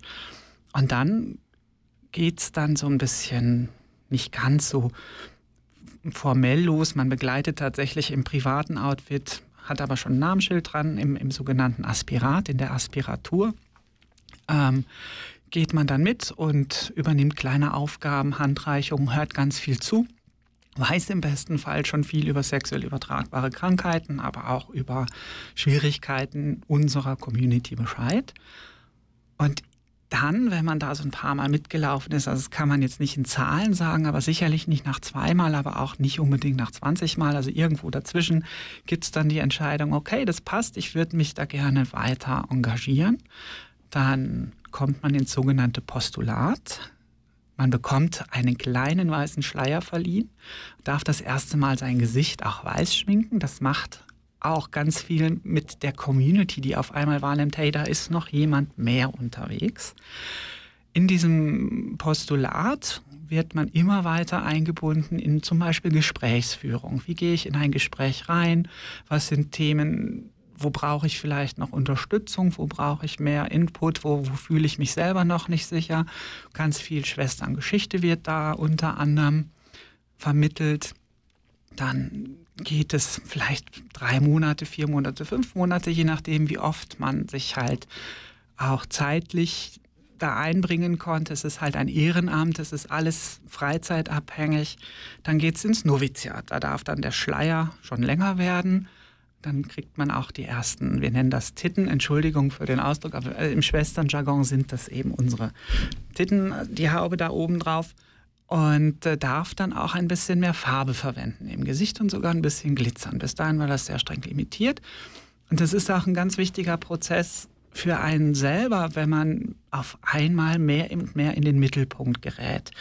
Das zu verarbeiten, auch das, was uns erzählt wird, das ist nicht immer, oh, wie schön ist das Leben, sondern das sind sehr teilweise auch ergreifende Momente, die wir mit unserem Gegenüber, mit unserer Community teilen. Und in diesem Prozess, entweder macht man das schon im Postulat oder im Noviziat, organisiert man irgendein kleines Projekt mit Community-Bezug. Da gucken dann die fertig ausgebildeten Schwestern, hey, wie geht sie daran? Kommt sie mit Inhalten zurecht? Holt sie sich Hilfe, wenn sie nicht weiter weiß? Weil es ist einfach so vielschichtig, sich da auf einmal hinzustellen und mit Menschen auch Emotionen und in Situationen hineinzugehen, von denen man nicht immer weiß, hey, wie funktioniert das, wie kommt das Gegenüber dabei raus? Und wenn das alles soweit gut gelaufen ist, ungefähr nach frühestens einem Jahr kann man dann sagen, okay, jetzt ist fertig, jetzt möchte ich zur Schwester geweiht werden oder zum Gardisten, je nachdem, für welches Erscheinungsbild man sich entscheidet. Wir dürfen auch wechseln, das ist nicht so festgeschrieben. Gibt es eine Weihe, das ist total emotional. Und dann darf man los, alleine theoretisch. Vorher ist man immer in Begleitung, auch aus Sicherheitsgründen natürlich, denn gerade in Zeiten wie diesen, wenn man bunt und auffällig unterwegs ist, ist man auch Zielscheibe. Das tut also mindestens ein Jahr oder auch länger, je nachdem. Kann jede Person, die will, mit Schwester werden. Wir sind offen für Menschen, die sich interessieren, Dienst an der Gemeinde, so nennen wir das eben, sich für die Community einzusetzen. Das heißt aber nicht, dass tatsächlich auch wirklich jeder dazu nachher auch physisch und psychisch in der Lage ist. Denn ich nehme jetzt ein Beispiel, verzeiht's mir, liebe Drag Queens, wenn jemand Drag macht, das ist anders, es ist mehr, man unterhält mehr die Leute, beziehungsweise man hat auch eine politische Botschaft sicherlich dabei, aber wir Schwestern, wir ziehen uns mehr zurück und stellen andere in den Vordergrund und versuchen auch die Community zu unterstützen mit ideellen Momenten oder auch beizustehen. Nein, es ist nicht für jeden. Es kann sich zwar jeder bewerben, aber nicht jeder wird dann auch tatsächlich damit klarkommen, dass er nicht die oder die Person, die sich bewirbt, nicht die Hauptperson dann in dem Moment ist. Es geht nicht um mich dabei. Das ist für mich beim Schminken auch immer so ein Setup, ein Mindset, in das ich mich dann reinsetze. Sobald die Schminksachen parat sind, geht der Marco immer weiter zurück und die Greta kommt immer mehr in den Vordergrund. Da geht es dann mehr um altruistisches Dasein. Und das kann auch sehr fordernd für mich oder für die Person selber sein. Damit zurechtzukommen, ist auch ein großes Thema, was viele unterschätzen. Das bringst du ganz bestimmt mit. Wir haben es gehört. In ein paar Minuten reden wir sicher auch noch über Greta konkreter, wie es bei dir eben aussieht. Vielleicht eine Frage, bevor wir wieder Musik machen, noch. Wie lange dauert so eine Verwandlung? Also die Verwandlung von Marco in Greta als Beispiel. Mindestens 90 Minuten. Das ist dann die schnelle Version. Ideal ist es tatsächlich auch 2 Stunden einzuplanen mit dem Ganzen. Das Make-up auftragen, das Make-up trocknen lassen, die verschiedenen Schichten im Gesicht zu verankern, ist jetzt auch nicht richtig, aber manchmal spielt sich tatsächlich auch so ein kleines Drama ab, wenn man selber gestresst ist. Ist das auf der Haut ganz schnell sichtbar. Dann das Weiß mit dem Gesicht übereinzukriegen, ist dann keine gute Idee. Und deswegen Zeit einplanen, auch damit so das Mindset sich verändern kann und auch so diese Rüstung, ich nenne es immer Rüstung, die wir dann auftragen, dass die aushärten kann, weil das, was wir teilweise dann auch erfahren, ja, das ist nicht immer eitel Sonnenschein. Okay. Die nächste Wunschsong. The Mamas and the Papas, California Dreaming, denn da geht es auch darum, dass man etwas wünscht oder dass Menschen sich etwas wünschen und vergessen, im Hier und Jetzt ist ja auch alles wunderschön und toll, und ich konzentriere mich gerne mittlerweile auf das Hier und Jetzt und bin dankbar über das, was ich habe, aber träume natürlich auch gerne. Kanal K.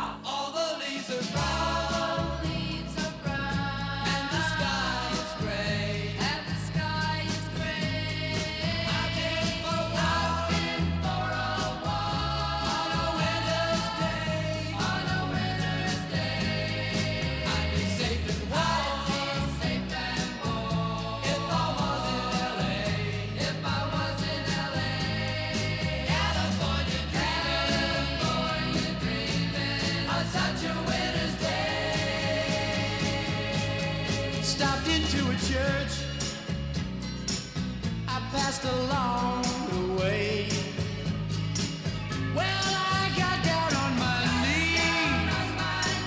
And I pretend to pray. You hear the preacher like the cold. He knows I'm gonna stay.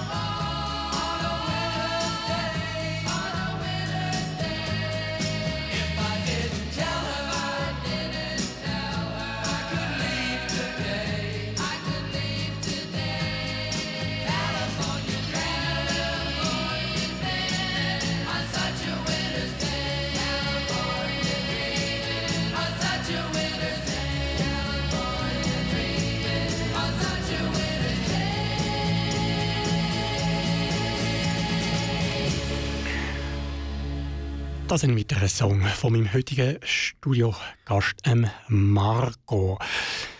Marco, du hast es eigentlich schon gesagt. Ich habe mir noch die Frage gestellt, die Verwandlung, wie sie vom Visuellen her passiert. Klar, das ist das eine, aber sie passiert in dem Fall auch innerlich. Also du, Marco, ist nicht gleich Greta, sondern das ist eine bewusste Wandlung in dem Sinn.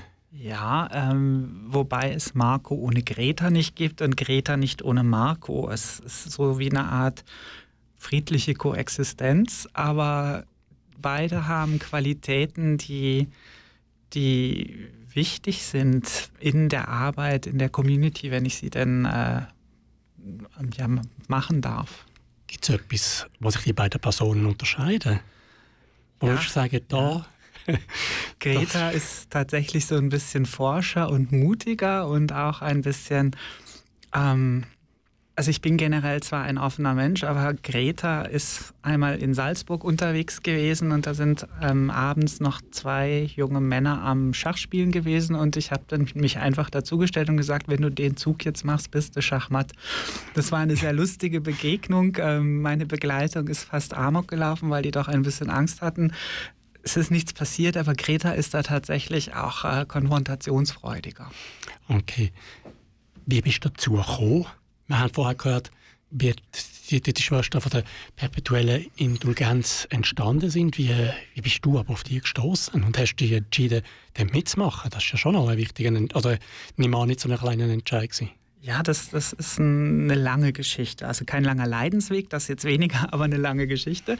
Und zwar Mitte, Ende der 90er Jahre hatte ich einen sehr guten Freund, der HIV-positiv war und der sich dann seinerzeit umgebracht hat, weil er nicht damit zurechtkam mit dem Stigma, was damals geherrscht hat, was auch immer noch in den Köpfen ist. Das hat für mich so ein bisschen den Grundstein gelegt, mich zu engagieren mit der Präventionsarbeit.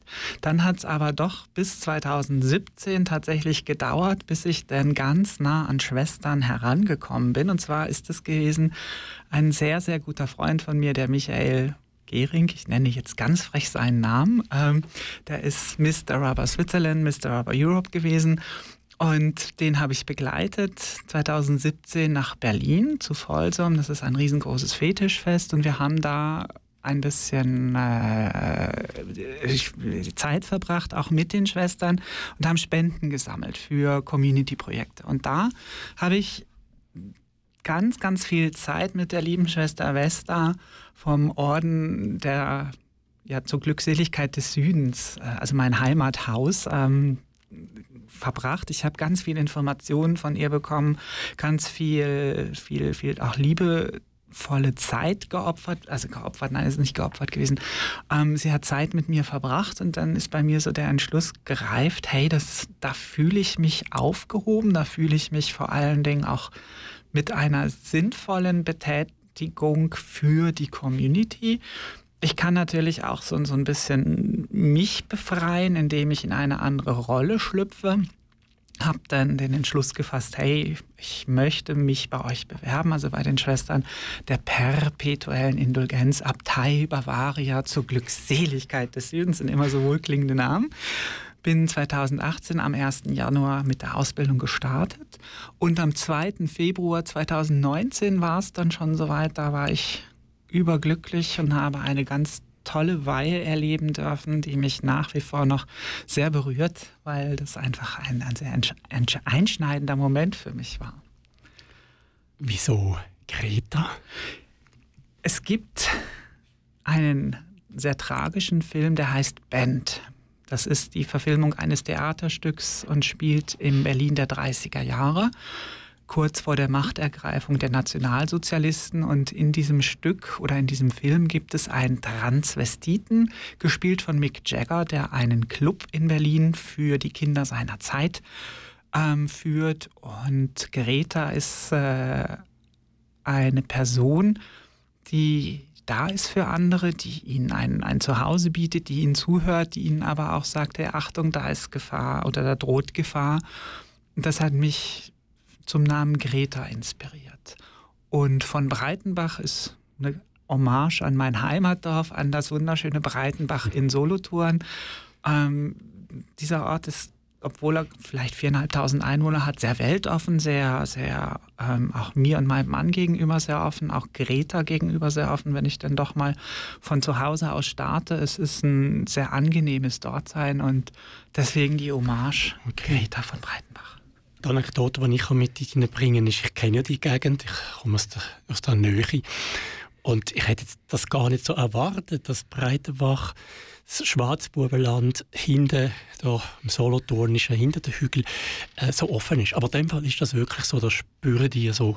Ja, sogar offener teilweise als Städte. Basel zum Beispiel, mein Mann und ich sind Hand in Hand durch die Stadt gelaufen und es kamen Sprüche, es kamen sehr, sehr unflätige Dinge und in Breitenbach erleben wir das nicht. Wir sind beim Einkaufen, wir halten ein Schwätzchen hier und da und wir grüßen jeden, uns grüßt jeder, also von daher danke Breitenbach.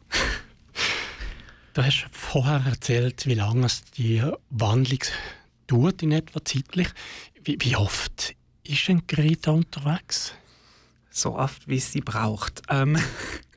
Oft in dem Fall. Es ist, leider muss ich sagen. Ja, oft. Eben. Es ist natürlich auch schwierig. Hier in der Deutschschweiz bin ich aktuell die einzige Schwester, die was macht, die auch präsent ist. Ich würde gern häufiger unterwegs sein. Nein, anders. Eigentlich würde ich gerne gar nicht mehr unterwegs sein. Es wäre toll, wenn es uns nicht mehr brauchen würde. Ich gehe gerne auf Events oder auch auf nicht so große Veranstaltungen, weil da einfach die Gespräche viel intensiver sind als zum Beispiel bei einem CSD in Zürich. Da ist es auch wunderschön und auch wichtig. Aber so kleine Sachen, ich habe das in Basel jetzt am 1. Juli auch sehr genossen, vor Ort zu sein. Da hatten wir in Basel den, ich nenne ihn CSD Light, Basel tickt bunt, einen wunderbaren Pride Walk gehabt. Und das sind so tolle, obwohl es gar nicht so eine große war. Doch eigentlich war es groß. Ich fand, knapp 1000 Leute waren da. Aber es war die Möglichkeit, so tolle Gespräche zu führen oder auch einfach den Leuten geben zu können, mitgeben zu können, es ist toll, dass ihr da seid, ihr seid wunderbar, wie ihr seid. Waren noch zwei junge Mädchen, die einfach so glücklich waren, dass man ihnen sagt, dass ich ihnen gesagt habe, hey, ihr seid toll. Und das braucht es immer mehr, dass das Leuten den Mut zu geben, zu sich zu stehen, zu sich zu finden vor allen Dingen, auch sich auszuprobieren und nicht belächelt zu werden.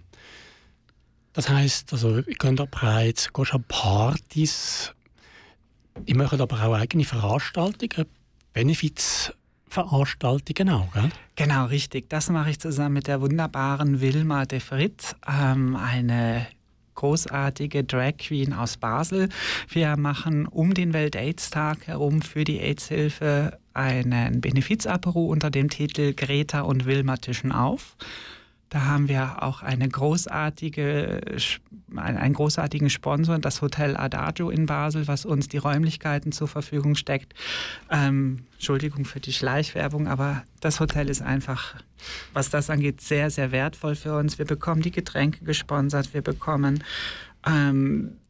dort auch die Möglichkeit, uns parat zu machen und wir machen das gerne für die AIDS-Hilfe Basel, also ein kleines Menü, was wir kochen, 2 Suppen, ein bisschen Fingerfood, Getränke, um Leute zusammenzubringen und Gespräche auch anzubieten oder auch Thematiken zu besprechen. Wir hatten jetzt letztes Jahr das Thema psychische Gesundheit mit großartiger Unterstützung von Udo Rauchfleisch, einem Psychiater aus Basel, der auch sehr, sehr engagiert ist für die Trans-Community, der generell wahnsinnig viel getan hat, dass Homosexualität oder eben einmal auch Transidentität weg von dieser Pathologisierung, von dem, das ist ja krank, kommt, sondern mehr es bedarf dort Unterstützung, es bedarf dort viel Aufklärungsarbeit in der Gesellschaft, nicht bei den Leuten selber, die betroffen sind, die wissen sehr genau, was sie wollen, aber diese ganze Stigmatisierung und ähnliche Dinge hat er auch sehr, sehr unterstützend mit aus dem Weg geräumt. Ist schon klar, wo man Schwester Greta das nächste Mal darf sehen?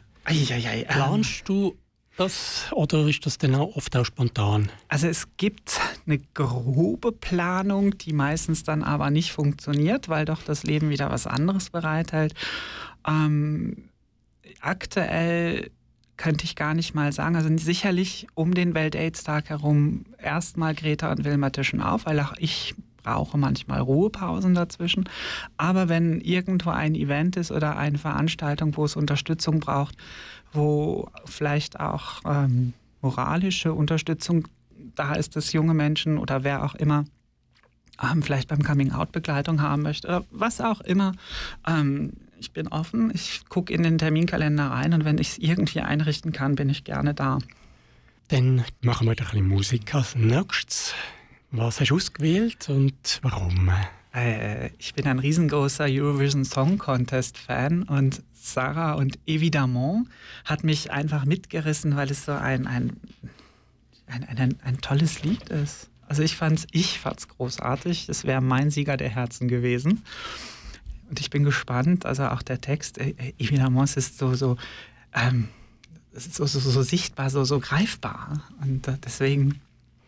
La France, hein, mit oui. La Sarah und Évidemment.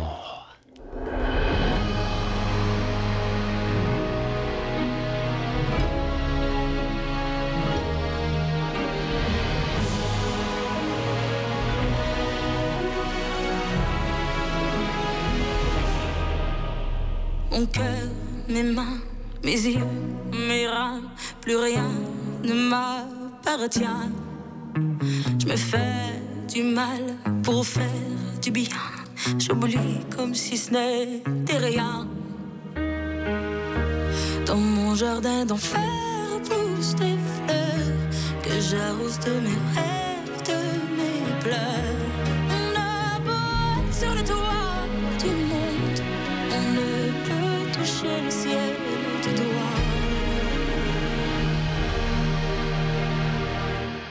Évidemment, toutes ces belles promesses que j'entends, ce n'est que du vent.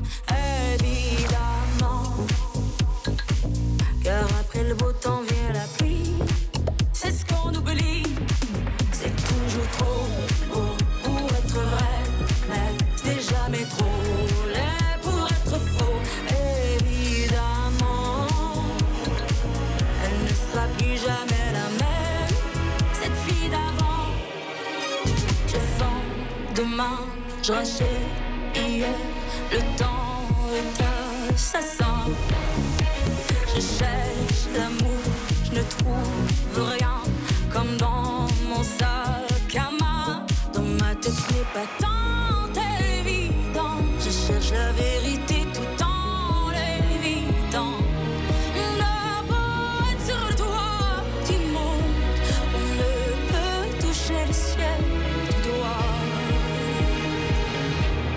Évidemment, toutes ces belles promesses que j'entends, ce n'est que du vent. Évidemment, elle ne sera plus jamais la même, cette fille d'avant. Car moi je chante ma vie, la vôtre et un peu de romance. Je suis une devant vous, donnez-moi donc une chance de vous à moi. À chanter la grande France. C'est toujours trop beau pour être vrai, mais c'est jamais trop laid pour être faux. Évidemment, elle ne sera plus jamais la même, cette fille d'avant. Évidemment. Du hörst Queer Up Radio mit Queerbeet auf Radio Rabe, Kanal K und Radio Grenzenlos. Und das ist Musik. Ein weiterer Musiktitel, den Marco, mein Gast, ausgewählt hat. Marco, du hast eine ruhige Hand, gell? Ja, total. Das brauchst du. Nämlich für das Hobby, das wir noch nicht angesprochen haben. Der Rest ist von mir aus gesehen viel Engagement. Und Klöppeln ist jetzt ja nicht etwas Alltägliches. Ja, würde ich sagen. Genau deswegen mache ich es. Ist das auch ein bisschen der Ausgleich? Für mich ja. Es ist für mich vor allen Dingen auch so eine Art Wohlfühl-Oase im Kopf, im Geist, auch in allen Dingen. Wenn ich vor meinem Klöppelbrett, Klöppelkissen sitze, und mich einlasse auf das Fäden ziehen einfach. Wir ziehen beim Klöppeln keine Fäden, aber die Fäden in der Hand behalten. Da passieren ganz, ganz viele auch Denkprozesse im Hintergrund, wenn ich da irgendwas habe, wo ich vielleicht nicht weitergekommen bin. Irgendwelche Situationen, die herausfordernd waren, kommt auch einmal so ein Gedankenblitz, so eine Lösung. Es beruhigt mich unheimlich, es erdet mich. Ja, es ist für mich so nicht Lebenselixier, aber wenn ich nicht klöppeln kann, bin ich nicht glücklich. Also mir ist auch gerade bei Meditation in den Sinn gekommen. Es ist wahrscheinlich auch eine Art, ich hätte vermutlich Geduld nicht, aber wer weiß. Die Geduld bringt dir die Spitze schon bei. Okay. Vielleicht wäre auch nicht Geduldsproblem, sondern Fähigkeit. Aber die kann man lernen. Würdest du zu mir sicher sagen? Korrekt. Es ist eigentlich oder auch uneigentlich, es ist kein großes Hexenwerk. Es ist, Mensch sollte bis 2 zählen können oder vielleicht auch bis 3 oder 4. Das ist je nachdem, was man vorhat. Links und rechts unterscheiden können oder oben und unten. Und dann geht das. Das sind nur 2 Bewegungen, aus denen alles entsteht. Das ist sehr meditativ, wie du schon gesagt hast. Es ist auch so eine Art Rhythmus, den man selber sich gibt. Und dann entsteht mit der Zeit ein kleines Kunstwerk aus Fäden. Mhm. Dann habe ich gesehen, dass du eine Zeit lang Videos gemacht hast, möglicherweise Corona-Zeit zu überbrücken. Und ich vermute jetzt mal, du kochst in dem Fall auch gerne. Total gerne. Und ja, diese Kochvideos, die Geheimnisse aus der Klosterküche, die wir Schwestern aus dem Haus, aus meinem Mutterhaus uns einfallen lassen haben, war tatsächlich während der Corona-Zeit, um den Leuten ein bisschen Ablenkung zu geben. Wir durften ja nicht raus, haben dann aber gedacht, okay, wir können Online-Veranstaltungen machen. Das war so in den ersten ganz strengen Wochen, Monaten, wo wir uns überlegt haben, was können wir beitragen, um den Leuten Hoffnung zu geben, um den Leuten Mut zu machen. Wir haben dann auch Dingstar-Videos gemacht, ganz, ganz witzige Sachen. Es ist sehr gut angekommen, war auch ein Spaß, das zu produzieren. Und tatsächlich kochen. Ich koche gerne, ich backe gerne, ich esse gerne, ich lebe gerne. Ich probiere gerne sehr viele Sachen aus, wobei ich natürlich noch lange nicht so gut koche wie mein Mann. Aber eben, ich finde das großartig, dieses auch zu wissen, ich kann nicht alles. Ich muss auch nicht alles können, aber ich bin glücklich mit dem, was ich tue. Das tönt schön, das könnte man auch schon fast als Schlusswort stehen. Aber ich habe mir noch ein paar Stichwörter aufgeschrieben, wo vielleicht ganz kurze Antwort kannst geben, so 1-2 Sätze. Vielfalt ist so wahnsinnig wichtig, sowohl für die Gesellschaft als auch für einen selbst. Vielfalt bedeutet vor allen Dingen auch das Anerkennen von Leistungen, von Fähigkeiten von anderen. Und das finde ich so einen wahnsinnig wichtigen Aspekt. Liebe und Partnerschaft? Sowas von schön, funktioniert aber dann erst, wenn man sich selber lieben kann.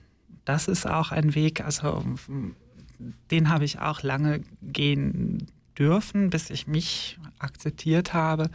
Und dann habe ich nach einer sehr langen Zeit des Single-Daseins einfangen lassen von wunderschönen grünen Augen. Und das funktioniert jetzt seit 16 wunderbaren Jahren. Sex? Ja, ist wichtig. Ist wichtig, auch sexuelle Gesundheit, auch über Sex zu sprechen, auch über Krankheiten zu sprechen, auch über Bedürfnisse zu sprechen. Ich würde mir wünschen, dass es so eine Art Selbstverständnis geben würde, auch zum Test auf sexuell übertragbare Krankheiten zu gehen, wie man sagt, okay, ich gehe jetzt zum Friseur Haare schneiden, müsste es oder sollte es selbstverständlich sein, bei den Checkpoints vorbeizugehen und zu sagen, hey, schaut mal nach. Fetisch? Ja, ist eine wunderbare Bereicherung für die Menschen, die sich auch in der Sexualität zum Beispiel ausleben wollen, wobei Fetisch nicht primär immer Sexualität bedeutet, sondern auch ganz viel Lebensfreude bedeutet. Auch ein großes Thema zum Ausprobieren, kann ich jedem empfehlen. Probiert aus, was euch gefällt, findet Gleichgesinnte, unterhaltet euch offen darüber, versteckt euch nicht, schämt euch nicht. Alles ist wunderbar. Super. Ich glaube, das ist auch ein wichtiges Thema, gerade jetzt, wo man wieder gehört hat, dass gerade so Fetisch auch an Prides im Umland diskutiert wird und dass es ein Teil von der Community ist. Genau. Ja, ich schaue auf die Uhr, leider. Wir können noch sehr, sehr viel, Marco, mit dir reden oder über dich reden und von dir erfahren und lernen. Leider ist aber langsam Zeit um von dieser Sendung. Queer Up Radio. Ja, Queer Up Radio sendet jeden Sonntag ab der 7 Uhr am Abend in der Region Bern auf Radio Rabe und nach der Sommerpause dann wieder alle 2 Wochen ab der 8 Uhr am Abend in der Region Zürich auf Radio Lora. Sowie jeweils am 4. Dienstag vom Monat in den Regionen Olten-Aarau-Baden auf Radio Kanal K.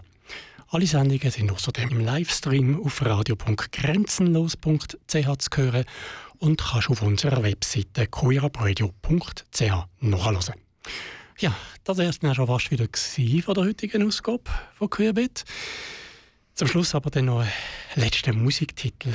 Marco, was wollen wir noch ab dem Abschluss der Sendung hören? Ja, lieber Alex, Miley Cyrus Flowers, denn da geht es darum, dass wenn eine Liebe zu Ende gegangen ist, die Welt nicht stillsteht.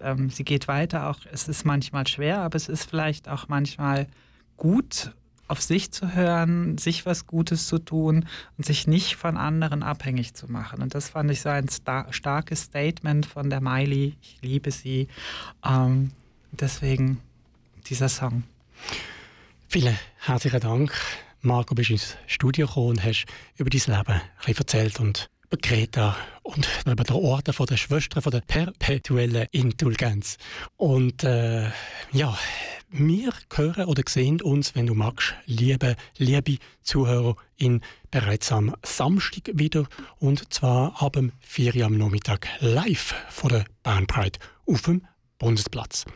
Vorerst aber einen schönen Abend und hoffentlich bis am Samstag. Am Mikrofon verabschiedet sich der Alex Meyer. We were good, we were gold, kind of dream that can't be sold. We were right till we weren't, built a home and watched it burn. I didn't want to leave you, I didn't want to lie,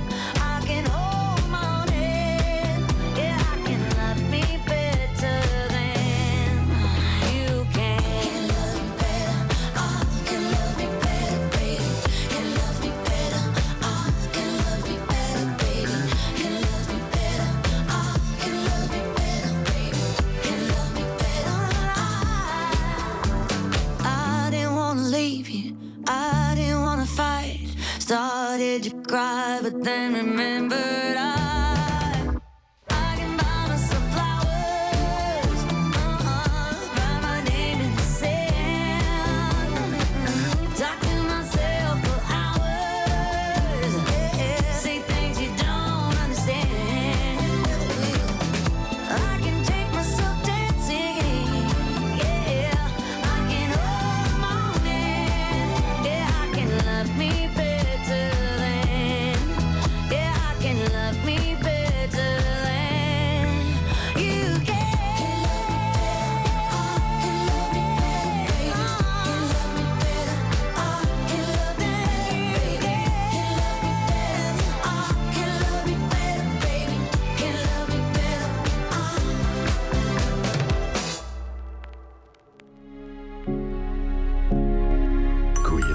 Radio.